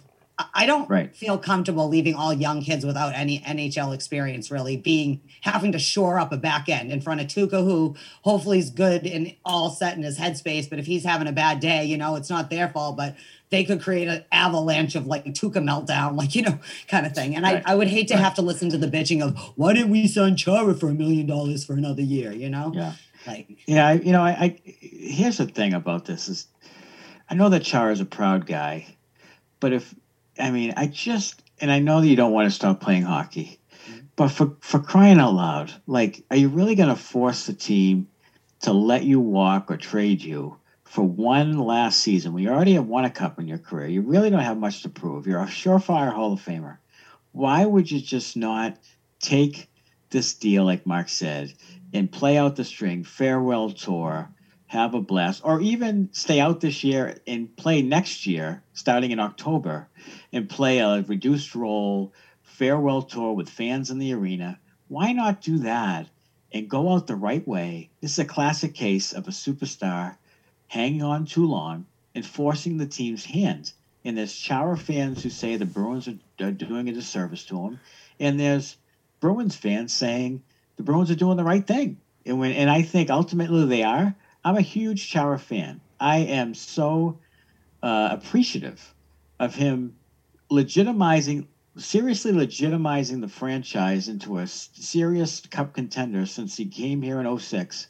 It changed his signing changed the feeling about the organization. I remember when it happened because we never got the big free agents. We never spent the little extra money to take the run at it. This was the first sign the Bruins were serious about putting a great product when they when they got Chara and they got Marc Savard.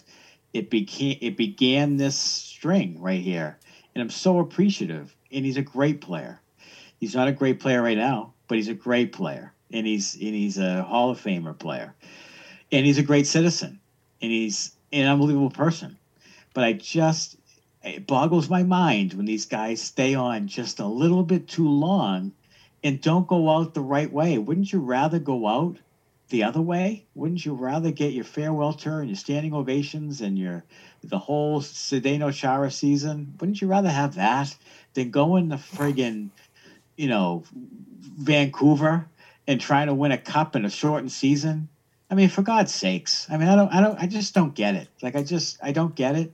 And I, I'm as much as I want him to stay, he, you it's gonna let him go. You you just, you just got to let him go. I was just gonna say this is I totally agree with you about I know. sports people like knowing to let it go. I agree on that. You know what I mean? Like I said, I'm not saying either way on how to go with Chara. But I do think with Chara it might be a little different mindset just in the fact that I th- really believe if we had won the cup in 2019, Chara would have retired. Do you know what I mean? And the next year he'd be there for the banner raising and Z- and we'd all be mm-hmm. just Zdeno Chara for mayor. Like, you know what I mean? Just we all love Zdeno Chara. I don't think anybody doesn't love him as a human. You know, you might not agree on his defensive prowess over the years or whatever. And obviously we're all here, right? But he is that type of player, right? And yeah, and Mark's one of them, but he is the type of player, though, as a hockey fan, you understand he is a Hall of Famer. You know, you don't like him, maybe not your cup of tea necessarily game one, but as hockey goes, he is a stud and will be remembered. You know, he's someone Sure. they will mention and going forward. Um, but my thing is they dropped in 2019. Then last year, the Bruins were on one hell of a revenge tour. I kept saying to Mark all last year, oh my God, it's going to be St. Louis Boston in the rematch because that's what it looked like. Two teams that didn't have any played in the cup like every game. And then COVID hit. So obviously everything changed. So I do think in some ways it's like he didn't even, even last year, it wasn't as bad, but you could see it when they, it was, but it wasn't, but you could see it when they came back from the bubble. And I, and it's not going to be easy on him this kind of schedule. So, like I said, I'm good if they want to do league minimum, rotate Miller, Moore, and Chara around in like a six defensive role. I don't know. That's just me. But I do think it's a little different mindset because it's not like you really are going out on your terms. You're going out on the terms of like the world gone crazy. That's all my point You're is on that. Like not as the defensive one. Yeah, yeah, yeah. It's a, it's a difficult situation. Mhm. Yeah. Um, next item on the agenda: Should Bruins fans buy into the number changes? So there's been changes in the numbers, jerseys numbers. Uh, I I don't. Re- I think it's just it's a it's a subtle way to say you're part of the roster. But other than that, I, I think more so the, the one way and two way contracts are more of an indicator because if they can send you down, then it, you're not necessarily guaranteed a big club spot. So I didn't know, you know, if you guys had any thoughts on the number changes. I think it just shows a little bit more commitment to you. Absolutely. I mean, going from 84 to 12 or whatever. Yeah. I mean, there's a reason to do it. So obviously it's a little bit of a change, but I didn't know your thoughts on on that whole scenario of changing jersey numbers. For for me, it's just a um a, sh- a shot across the bow to everybody that believes that just because a player is getting a certain number guarantees him a roster spot. That's that's the big thing that's going around. I, and I'm not saying I'm not picking on people or any Bruins fans or any hockey fans or anybody that listens to this podcast. I we we do not do that. We don't pick on people, but folks need to understand that this is not how it works. Just because you earn, just because you got uh, Trent Frederic got number eleven does not solidify his spot on the roster for the upcoming season. Right. He still has to go through camp. He still has to show the brass that he wants it, and and that's it. There's nothing given to you. This is just a number that was given to you. That doesn't mean you have the right to be on the roster. So I just wanted to to bring that up because it's just it's it's the constant DMs that oh Ma- Mark you're so stupid. You don't even know anything about hockey. Why you even say that? I was like, well, they haven't even gone through camp. He hasn't even earned a spot yet. So uh, earn that number, earn that roster, and then call me an idiot. Right, right. True. The only thing that that really means is that they don't feel you need to have like 70 whatever. You know what I mean? Like that's fine. Like I so the superstars get to pick their number, right? And like have a number that's high. So like it's not going to be a problem that McAvoy is high in the 70s because if he proves himself to be what we think he is, the stud next defenseman, you know, like carrying this team as the defenseman going forward, that'll be fine. It'll be iconic. It's like Bourque changing from 7 to 77. We'll look back and I'll be like whatever. But as on a personal note, does it make me want to throw up that Trent Frederic now has number 11 and Jimmy Hayes had it before Matt? You don't know this about me. I Jimmy Hayes. Him. Like I can't.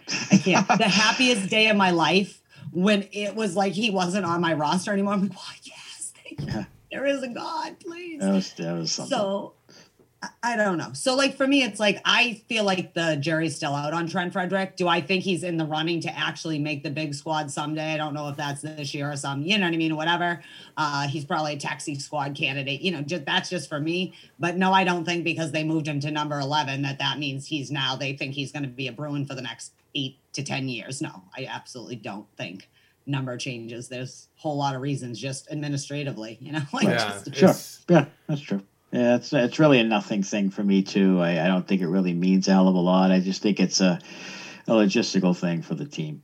Um, next item on the agenda, Mark has our Bruins ECHL Jacksonville update transaction news. Much going on with Jacksonville. Jacksonville was busy this year. They've been in the news more than typical years. Yeah. Um, the the Icemen are the East Coast Hockey League team. Um, they're affiliated with the Winnipeg Jets. Um, excuse me.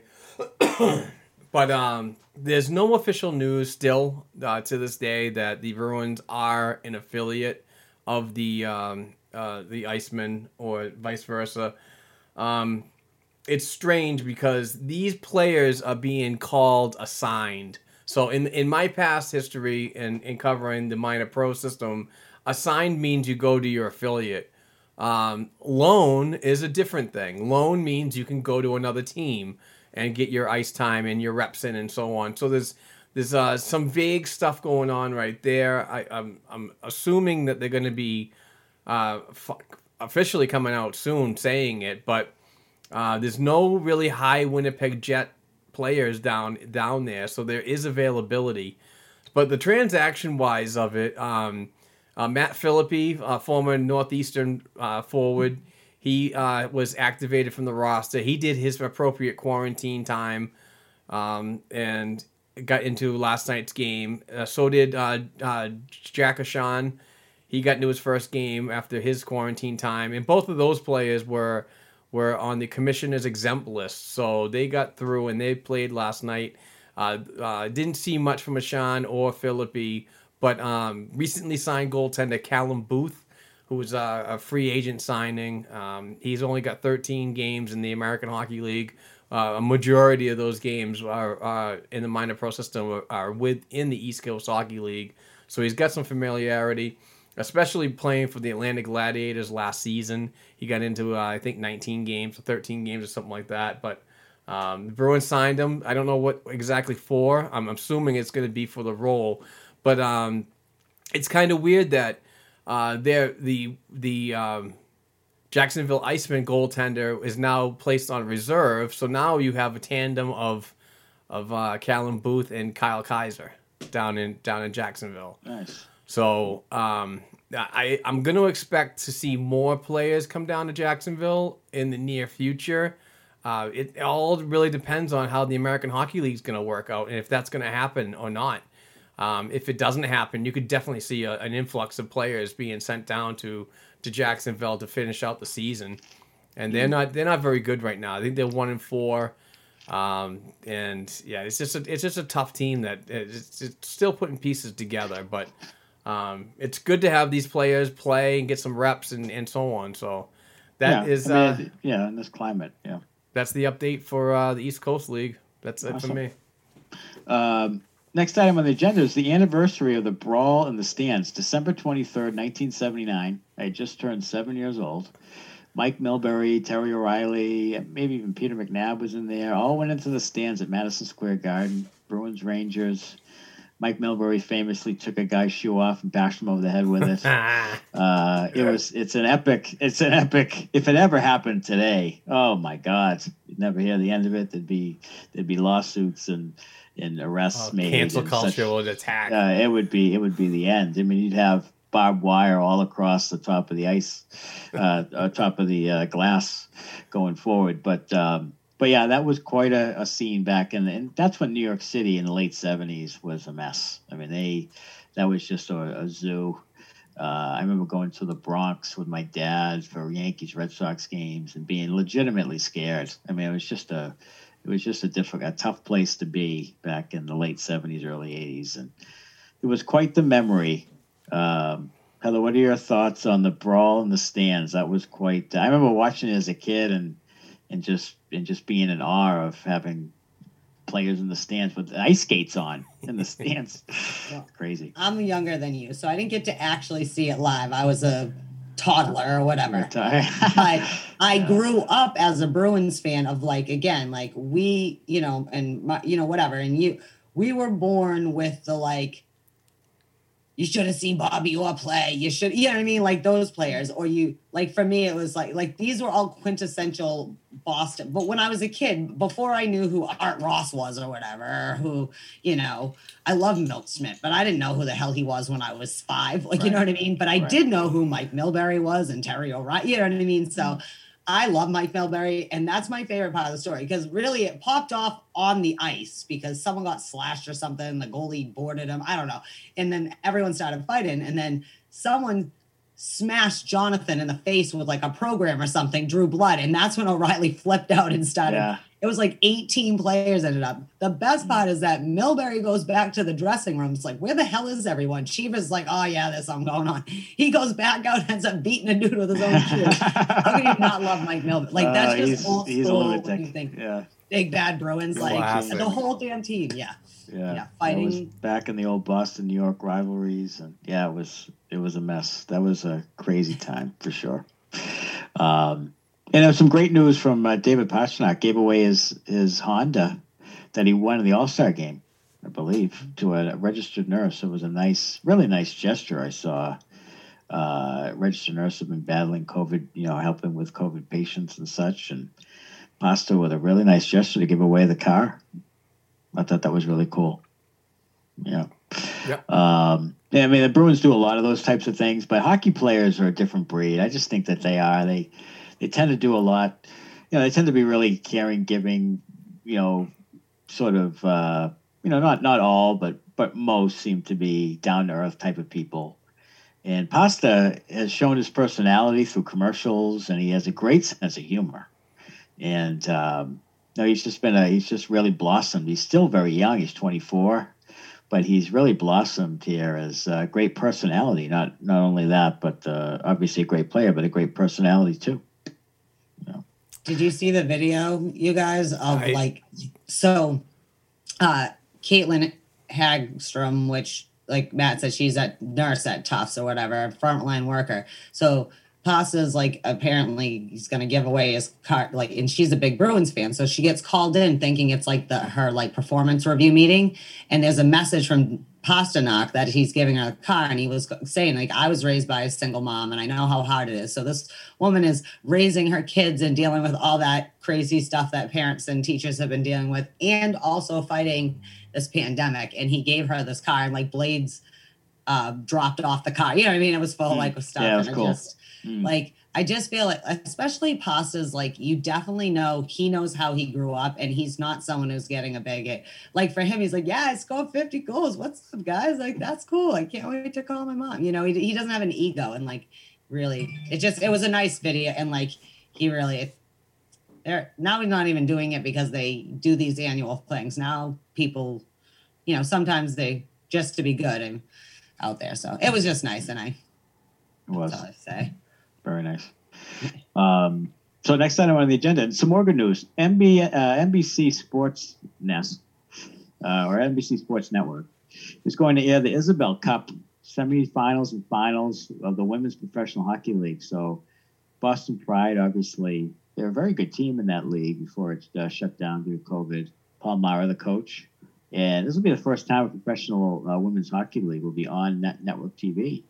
Uh, and it's a really cool thing for them. It's a really cool to get the exposure and and uh, and like I said before, women's hockey's come a long way. I mean, a long way, and it's a really good product on the ice now. And uh, women's players have, have come a long way, and and it's a really it's really cool to have a, a Boston team and, and to have a good Boston team, and they'll be on they'll be on network TV, which is really cool. I know how you're a big proponent of women's hockey, so it's, it must be really nice to see.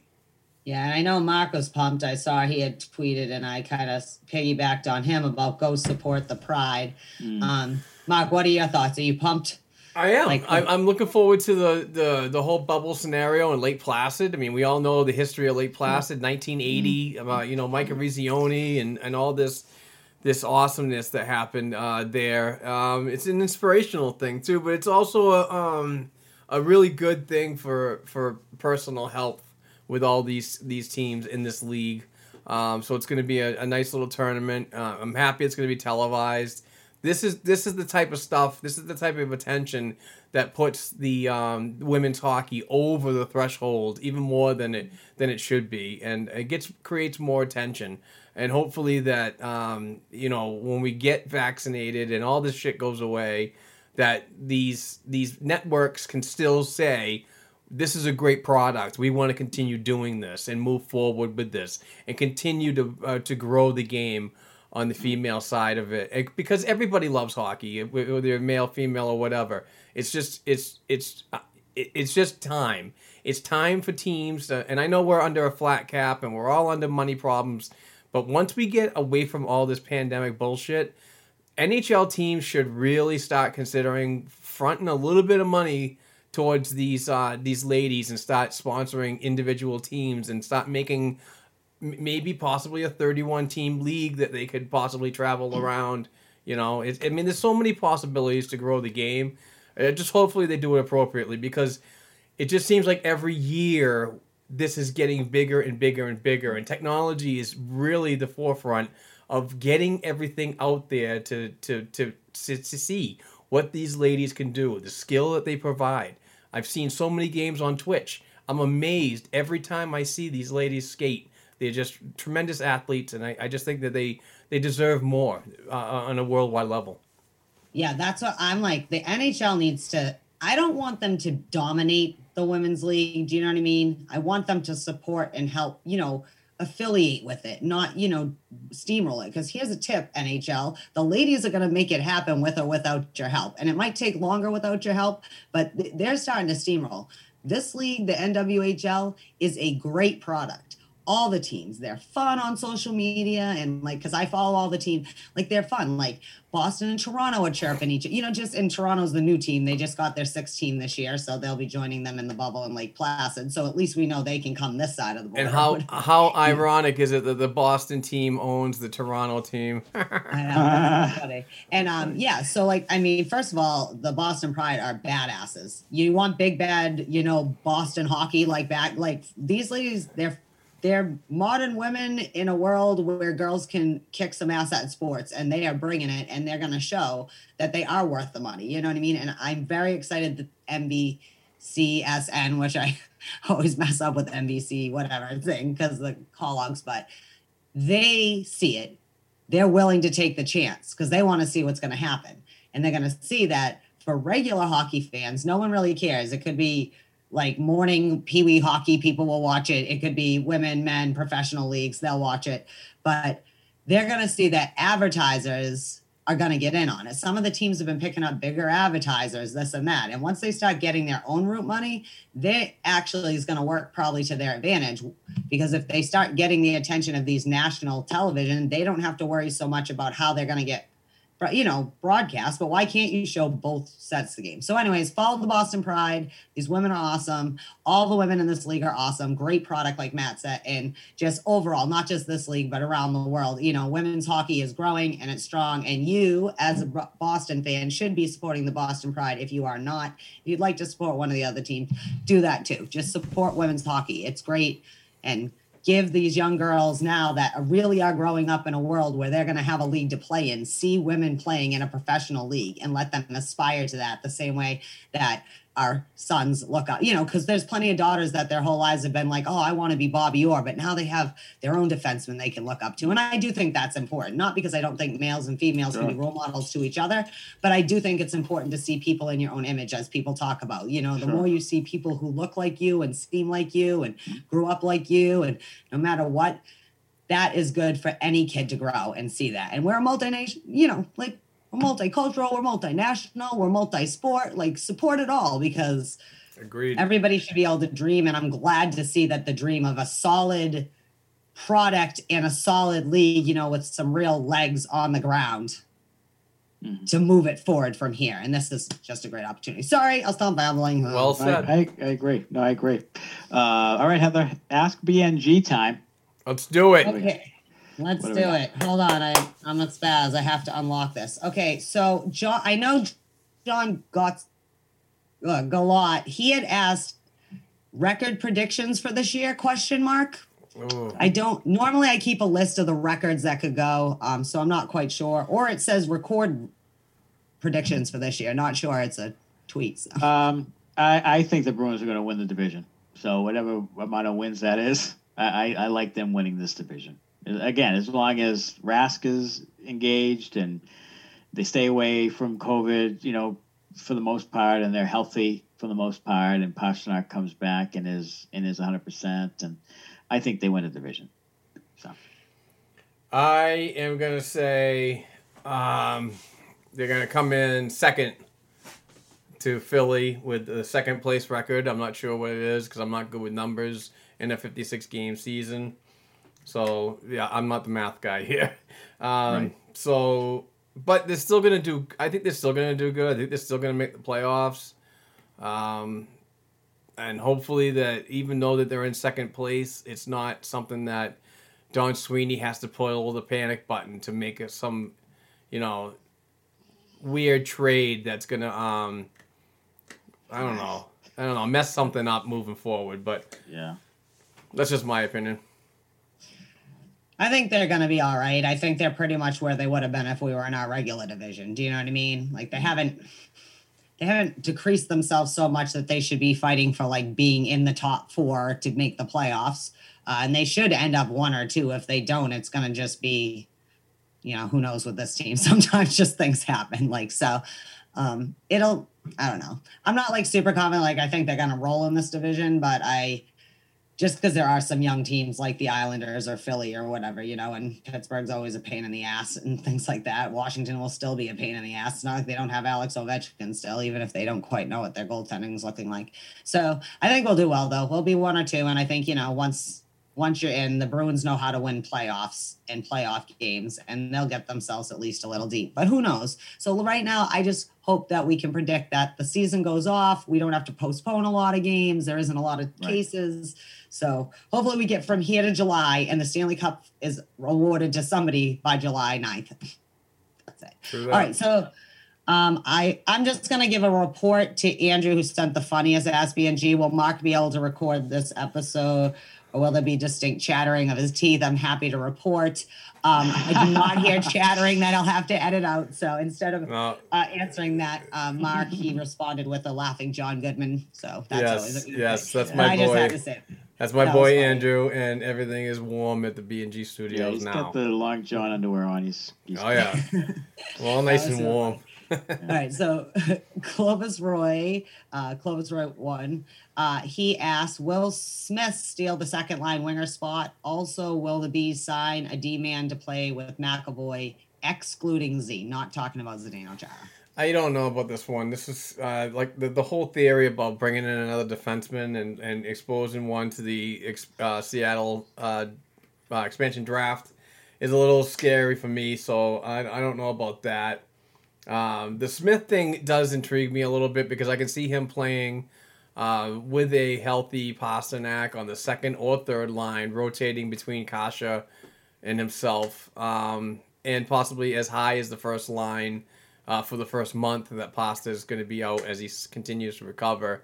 So, I mean, I, I, I honestly think that this Smith signing is a sneakingly good signing for the Boston Bruins, just for this matter that he is a right winger and a center, but he predominantly plays the right side. Um, you know, this is good to to get him involved and up higher in the lineup than he normally would see uh, with Pastrnak out. So uh, we'll just go from there and you know and make adjustments. And if he plays very well, who knows where Pastrnak could end up? Possibly down on the second line, and and, and Kase comes down on the third line to work with Coyle and somebody else. So there's so many possibilities, to be honest. Yeah, I, I, I think with Pasta out, he may play the first line to start the year, but I'm really intrigued by a Coyle Smith Bjork line.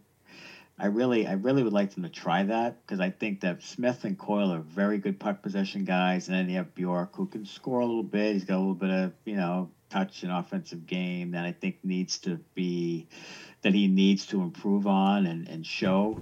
And I think that's a that's a pretty good third line. Um, but it also depends on Studnicka. It depends on Kase, and and and if, what what one, one or two of those guys can produce. If they can't, then Smith is going to have to be brought up to potentially even the first line. Uh, but it's going to be a year where people are in and out of the lineup, and it's going to be hard to really nail down lines and keep them keep them going from game to game. But I think overall, I think you'll see Smith in the second line probably with Krejci. But I'd like to see him on the third line um, keep Kase with Krejci and see what he can do, and uh, and DeBrusk, and then have Coyle and and uh, and Bjork and Smith and give them a go. I, I think Coyle and Smith together could really be a really difficult third line to play against. Agreed. So I'd like to see that. I'd like to see that. Um, I mean, Craig Smith was like everyone's like it wasn't the a giant signing, but for the same reason people keep they won't let Mike Hoffman go. It's the same kind of thing. You get a kind of consistent player, you know, in that role. I think Craig Smith is going to be all. I was actually thinking that he'll end up being the second line right winger if Kase does not, you know, if they stop moving those around. And I don't know, it's hard for me because I like Stadnik, I kind of was wondering what a Studnicka Coyle Bjork line would look like for now. You know, for the first real year of like being in the 12 starters, like pretty consistently, you know. But Smith has a very good chance of ending up being the second line right winger. I don't think mm. he'll necessarily steal it because I do still feel it's more like Kase's to lose at this point still. And, you know, but Craig Smith, I think, would be better for that interchangeable right wing, whether it's injury, you know, until Pasta gets back, or just generally sometimes you have to bump up. But yeah, so that's hard. It's really going to, I think, come down to what Kase and Studnicka do as well at camp because there's, you know, they're still looking at Studnicka like, yeah, you know, you're to, where are you to end up, you know? But I also think, maybe having the youth down without so much pressure, it almost better to have like a Craig Smith up that's handled more minutes and more time and has more experience in that role. But I think that signing's going to definitely work out for us overall. What a um the D man thing. I think we're just rolling with the young kids. What do you guys think? I think so too. Yeah, I think I. I don't see them. Uh, people, I, I just think that people are still hanging on to those early comments by Sweeney and Neely saying they're going to make these. They they just can't get over the fact they're not going to make a move. They're just not going to do it. They're not going to sign Mike Hoffman. They're not going to trade for a defenseman. They're not. We're two. We're a week away from camp, Like it's not happening, folks. So stop. So it's this is the group that they're going with, and it's a shortened season, and they feel good about a couple of the young guys they have. They're going to give it a go, and then go from there and evaluate from there. And that's they're not signing or or trading for anybody of major value. Like Mark said, they can they need to expose the guy in the expansion draft. They need to move money around.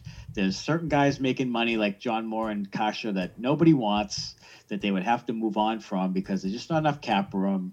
So we just need to stop. Stop it. It's not going to happen. So Holy shit, I forgot about Nick Ritchie for a second too. He's another one I could use to I mean, I want you to do what you should be able to do, but you just haven't so far. But again, I know he's young and I need to give him a second look. But whew, uh, I don't know. So I guess that's it. I definitely don't think they're going out and getting a defenseman though. Like we just that will all happen next summer once everything shakes out.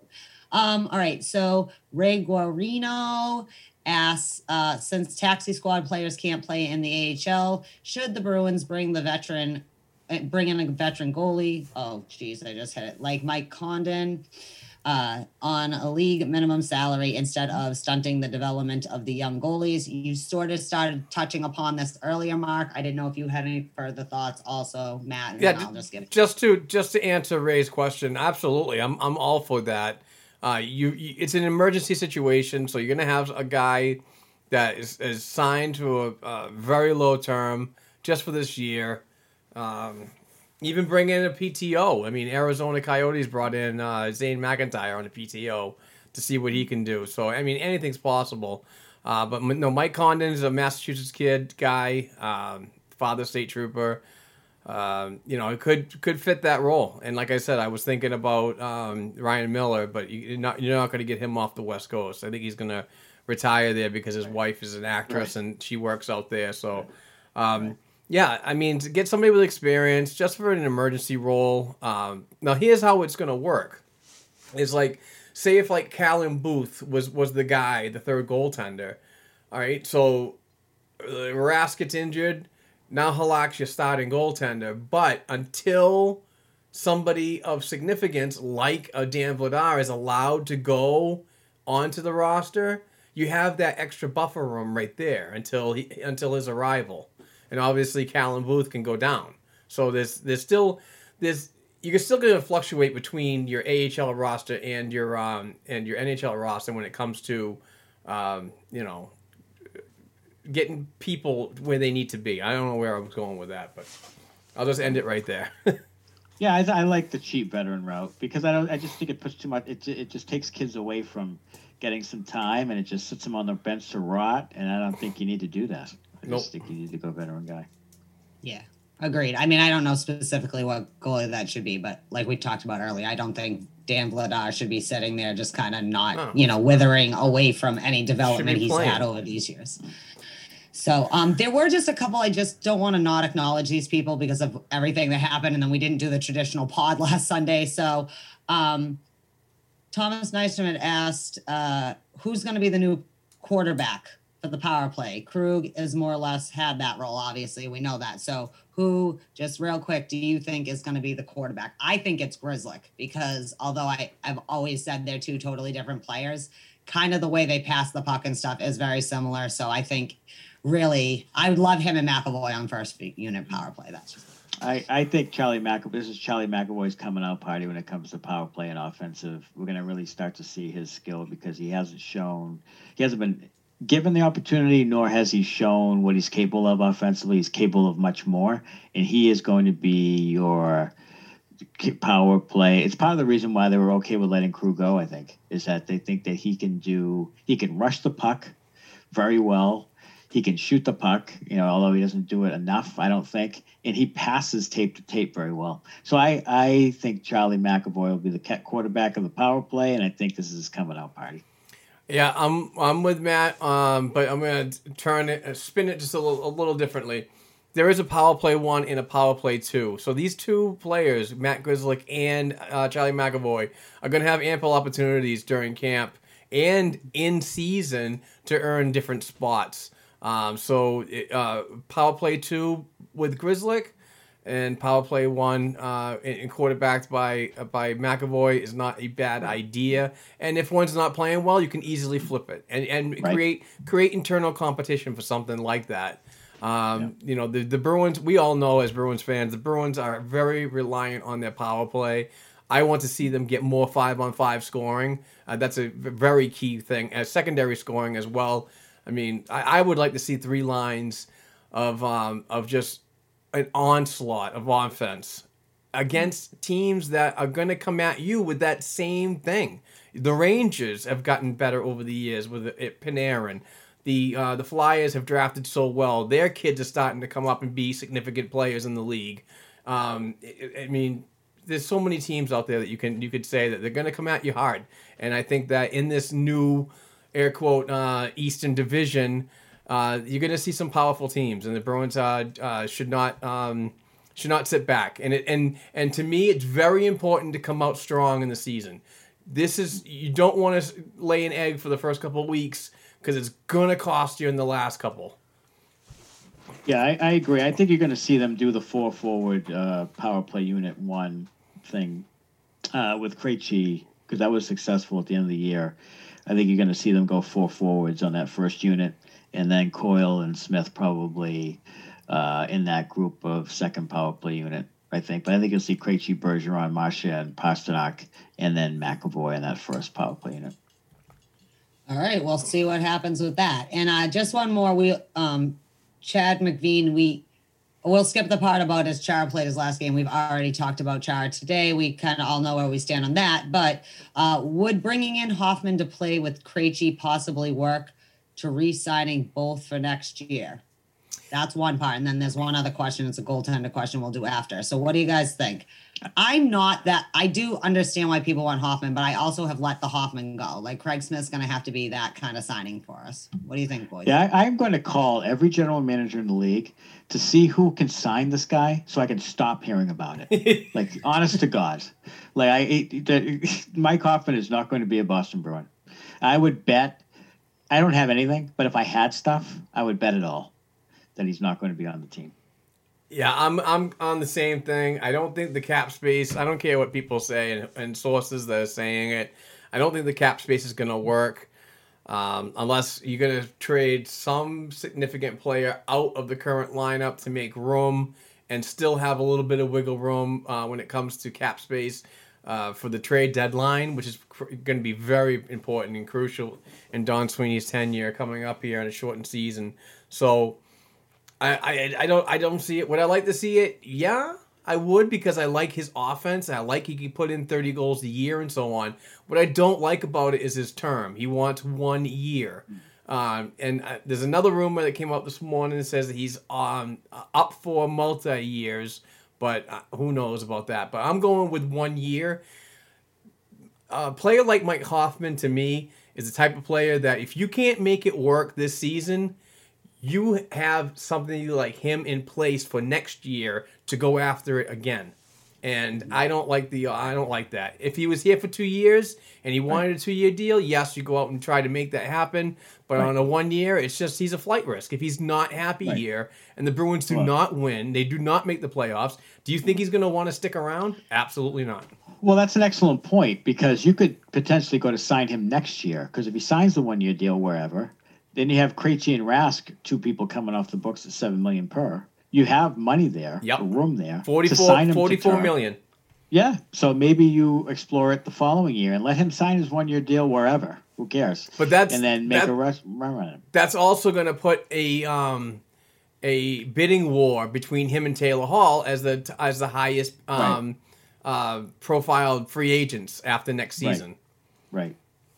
I, I was going to actually say specifically to this point that one, we don't know if Krejci is re-signing that next season yet because he is one of the people who do come off the books. Now, I've made it clear I think Krejci is going to play one more year, not for seven mil, but like something, che- you know, still like three mil or whatever one year, and then he's That's either going to go back home and play, or he's going to and retire from the NHL and go home and play.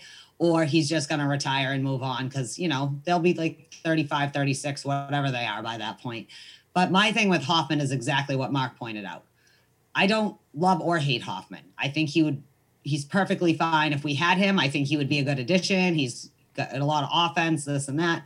I also don't think he's so special that when nobody else is getting $5 million or whatever the ridiculous one year contract he wants is, you're not that good guy. You're just not. And there's a reason no one is solidly trying to go after you. If you were that valuable, you know, again, if you had two years and you're paying three mil a year for you for two years, now you're talking. Okay. I'd be all about get him. We'll have him the next year. And then we can go from there as we decide what to do with all these young kids moving on, Krejci to whoever's leaving, people coming in. But other than that, let it go, dude. And also, he can't be that hot of a commodity, dude. I understand teams might have been cont- contacting Zdeno Chara, but not signing yet. He's 43 years old. He's a 43 year old defenseman. You are like a 29 year old forward. Like, there's no reason if you were worth your five mil, kind of like how DeBrusk had to say, okay, I know in my own head I'd like six million dollars, but in reality, I'm getting three million dollars. Chick, chick, at least I'm getting a paycheck. Right Yeah. now, you're floating out there in no man's That was land. his decision. Yeah. That's that his. That's his decision to wait until the final eleventh hour to pull a deal Yeah. with somebody. So it's not on somebody going out and begging him and doing this. Yeah. It's it's on him. So Yeah, it'd be done with if that was how important he was to play for somebody's team right now in this cap world. But Right. in this cap world, I'd rather have Craig Smith, which is more reasonable to what he's worth and his value, and is going to give me that same kind of infusion that we need into our offense. So Yeah, I, th- I think the Bruins want like their little bit of buffer of salary cap money right now. I think they want to keep that there. I don't think they want to go right up against the cap because I think they want to be able to have the flexibility to make a move in April if they need to. And I just don't think Mike Hoffman, like Mark said, like you bring him in for one year, you know, okay, great, but is he really? Does he? Does he? Does he make you? More of a Stanley Cup contender? I mean, I don't, I don't know. I mean, you can make that argument, I guess, but do you really want to put all your eggs in that basket for one year? He comes in and then you don't win, and then he walks, and then you had to give up somebody to clear space, and I don't know. I just, it's not that I don't like Mike Hoffman. I mean, I like guys who put the puck in the net. That's fine, but I like the idea of maybe going after him the, the year after, yeah, as Mark was saying. So that's solid. Uh, the last little part of this, and that wraps up the BNGs for 2020, is real quick of Rask or Halak, which one is back for 2021 22? Or neither, I guess, really could be the option, right? They're both only signed. Um, Rask is younger. I'm going with Tukes. Okay, I'm gonna go with uh, Halak. I think I think they'll I think they'll have Halak, and I think they'll probably go when they'll have some cap space. I think they'll go get a guy to bridge even a little bit more for the young guys they have, um, because the young guys aren't going to get a ton of time this year, so there's not going to be a ton of development to have them ready the following year. I don't think Rask is coming back. I, I don't. There's something up there. He's either retiring or I just don't think he's coming back. Uh, but I think they could bring Halak back for one more year, similar deal, just as insurance uh, and as a decent backup. Nice. All Good. right. So, all right. So, so next, uh, so there, there it is. Thank you, Heather. Uh, so this week in uh, Bruins history. We don't have one this week because I was kind of uh, a shit show this morning. Uh, so, so we'll just we'll just use the anniversary of the brawl in the stands. Yes, the brawl in the stands. That's The right. uh, That's December right. twenty third, nineteen seventy nine. I was four years old. Don't remember Yes. it, but thank God for YouTube and video. Absolutely, yeah. That was uh, well. Actually, you could you could point to any Winter Classic because January first is Winter Classic time. Yes, it is. So that's when they beat the uh, Flyers at Fenway and they Yep. lost to the Canadiens at uh, Gillette. yes. on, Oh, that uh, was horrible. Classic. I hate that Yeah, I went. I went to that game, the Canadiens game. That was the worst. hockey I game did too. been to. It was not good. Oh, it's awful. Um, oh, it's terrible. They were You guys so are bad. suckers because I was at my aunt's house drinking some hot cocoa, sitting at home going, man, I've been to Gillette. Those seats must suck. If it sucked at Fenway for angles and space and you're right on top of Well, like I the was space- way up. I was freezing and I was hanging out with Steve Dangle, so sorry. That's pretty fucking awesome. So And I only got this. I only got to say hi to him. I walked by and I was like, "Dangle," and he goes, "Bruins fan." I was like, Uh, sounds like him. "Yeah, exactly." Um, all right, quick end of the 2020 thoughts from you guys. We'll start with Mark. Your your thoughts on an end to a quite an eventful year. Somebody hit the plunger and let's flush this bowl of nastiness. I'm ready for 2021. I'm ready to move on. I'm ready for hockey. I'm ready for B&G Sports Media Company to take a bigger leap in 2021. Um, I'm, I'm ready to do this with a, a great, great crew. You guys are amazing uh, between the podcasters and the writers that we have, the 28 folks we have there. This, you guys drive this whole. I'm just steering. You guys are the uh, workhorses here, and I, I totally appreciate that. So for that, 2021 was good because we have a great company and we're, we're, we're really uh, making a stamp moving forward. But uh, I'm really excited for hockey to return and then just uh, to increase this this um, this black and gold freight train that we we're currently on. So thank you Absolutely. all and thank you everybody that, that works at B and G. You guys are just amazing people. Heather, what are your thoughts on 2020? Um, one, I am grateful for this BNG family. Like, just I'm just a small part of it, but like, just again, like the BNG family is awesome. Very happy to have you have come aboard with me and Mark. You're a good moderator because sometimes Mark and I are grouchy or whatever. So you're a good like third person and you're fun. And I think you're, you know, whatever. Like I I like to agree to disagree. And I feel like we we do that when we're sitting here. Just fans, fun, and like, you know, whatever. There's not like, you know, which is good because you don't get that you know all the time in the world. It's always mm-hmm. fighting. I'm grateful that i've survived to this point in 2020 i'm happy hockey's back. I'm glad my kid gets to still play hockey hasn't been shut down again. I'm glad my kids are healthy and happy and i'm ready to party like it's 1999 next week not 2009 not 2019 i'm partying like it's prince now it's going to party like it's 1999 and i'm having a millennial princess party. I'm just saying. Nice. that's my thoughts. Awesome. Um, my thoughts are I'm, I'm glad it's over and I'm glad we could turn the page. I'm looking forward to spring. Uh, and, you know, we should thank Mark Allred for, I mean, he works tirelessly on this, on the Black and Gold Productions company and he's, he's built it for so long here. And it's really this, the website change and the writers that we have, the team we have and the podcast network and, and just it's, it's gone leaps and bounds even since I started within like uh, end of summer. So it's uh, it's been really great. And Mark works constantly, constantly. He's tweeting out, "Hey, I'm going to the BNG studios." I don't know if he has a wife or he's still alive or what's going on. There, My Courtney's very supportive. Thank you. She she must be. I mean, that's because she's just uh, watching her show doing doing whatever she's doing yeah, yeah, yeah. That's great. Um, so so yeah, it's it's been it's been great, and it's it's great to spend. You know, we do these on Sundays. Great to spend Sundays with you guys talking hockey, and we've been able to do it through a pandemic, and also through an off season, and still able to put out a good product and lots of content. And it's been and every single day we have content on the on the website, and that leads me into the blackandgoldhockey.com. And you want to go there, blackandgoldhockey.com, for any articles, insight, speculation, a tremendous team of writers. Uh, it'll be ramping up here as the season begins. Any information you want about the Bruins, you go there first. Um, and uh, follow us on Twitter and all those things. And uh, there's some great content on there. Anything black and gold, all Bruin stuff, all the time. And uh, check that out. And also our uh, uh, podcast network of of podcasts as well. And we have some great shows out there. And it's just a really, really good group of passionate Bruins fans um, who put out great content. So that's uh, that's that. Uh, and Mark's going to give us some words on how to watch him on Sportscaster. Yes, Tuesday nights, uh, folks, we get with the dump and change boys, and we just uh, create a little bit of havoc in the world of uh, of hockey. Uh, Nick and Jared from the Dump and Change Hockey Podcast. Go follow them on all the uh, listening platforms. That's at uh, the letter N underscore change.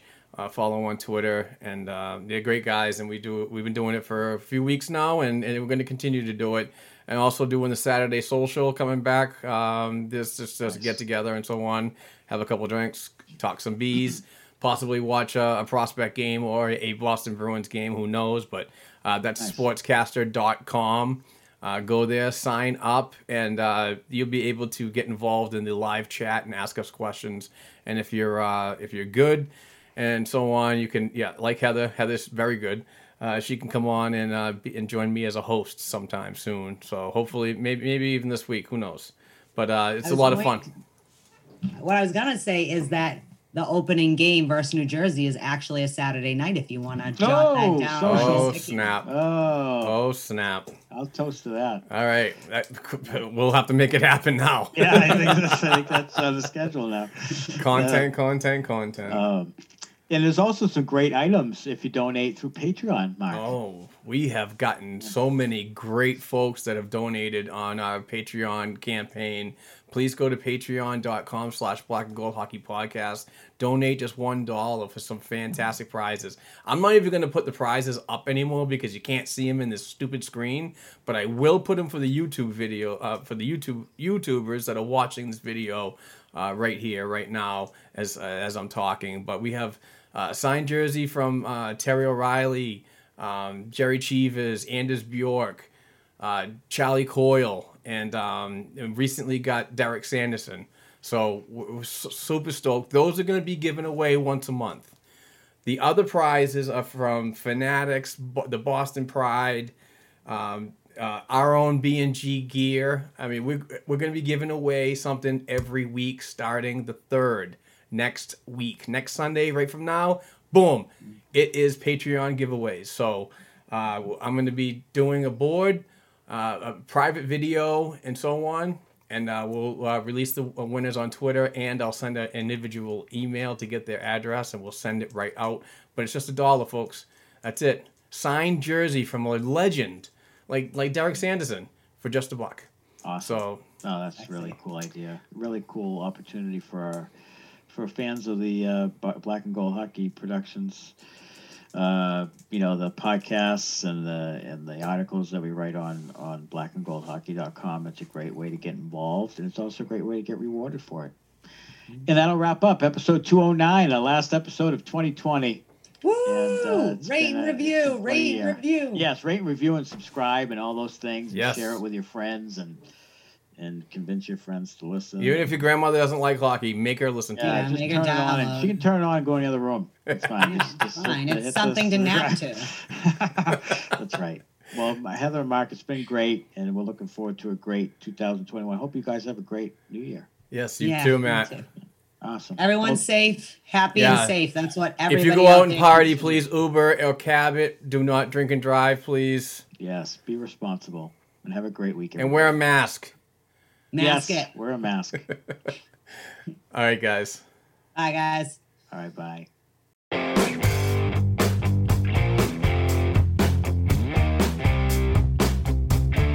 Thanks again for listening to and supporting the Black and Gold Hockey Podcast. Please share the show with your friends and family, and don't forget to subscribe to and leave a five star rating for the show on your favorite podcast platforms such as Apple Podcasts, iHeartRadio, Spotify, and SoundCloud. Between shows, help us keep the Bruins talk going by visiting our website, blackandgoldhockey.com, by sending an email to blackandgoldhockeyblog at gmail.com, and by following the show on Twitter at blackandgoldpod. Peace out.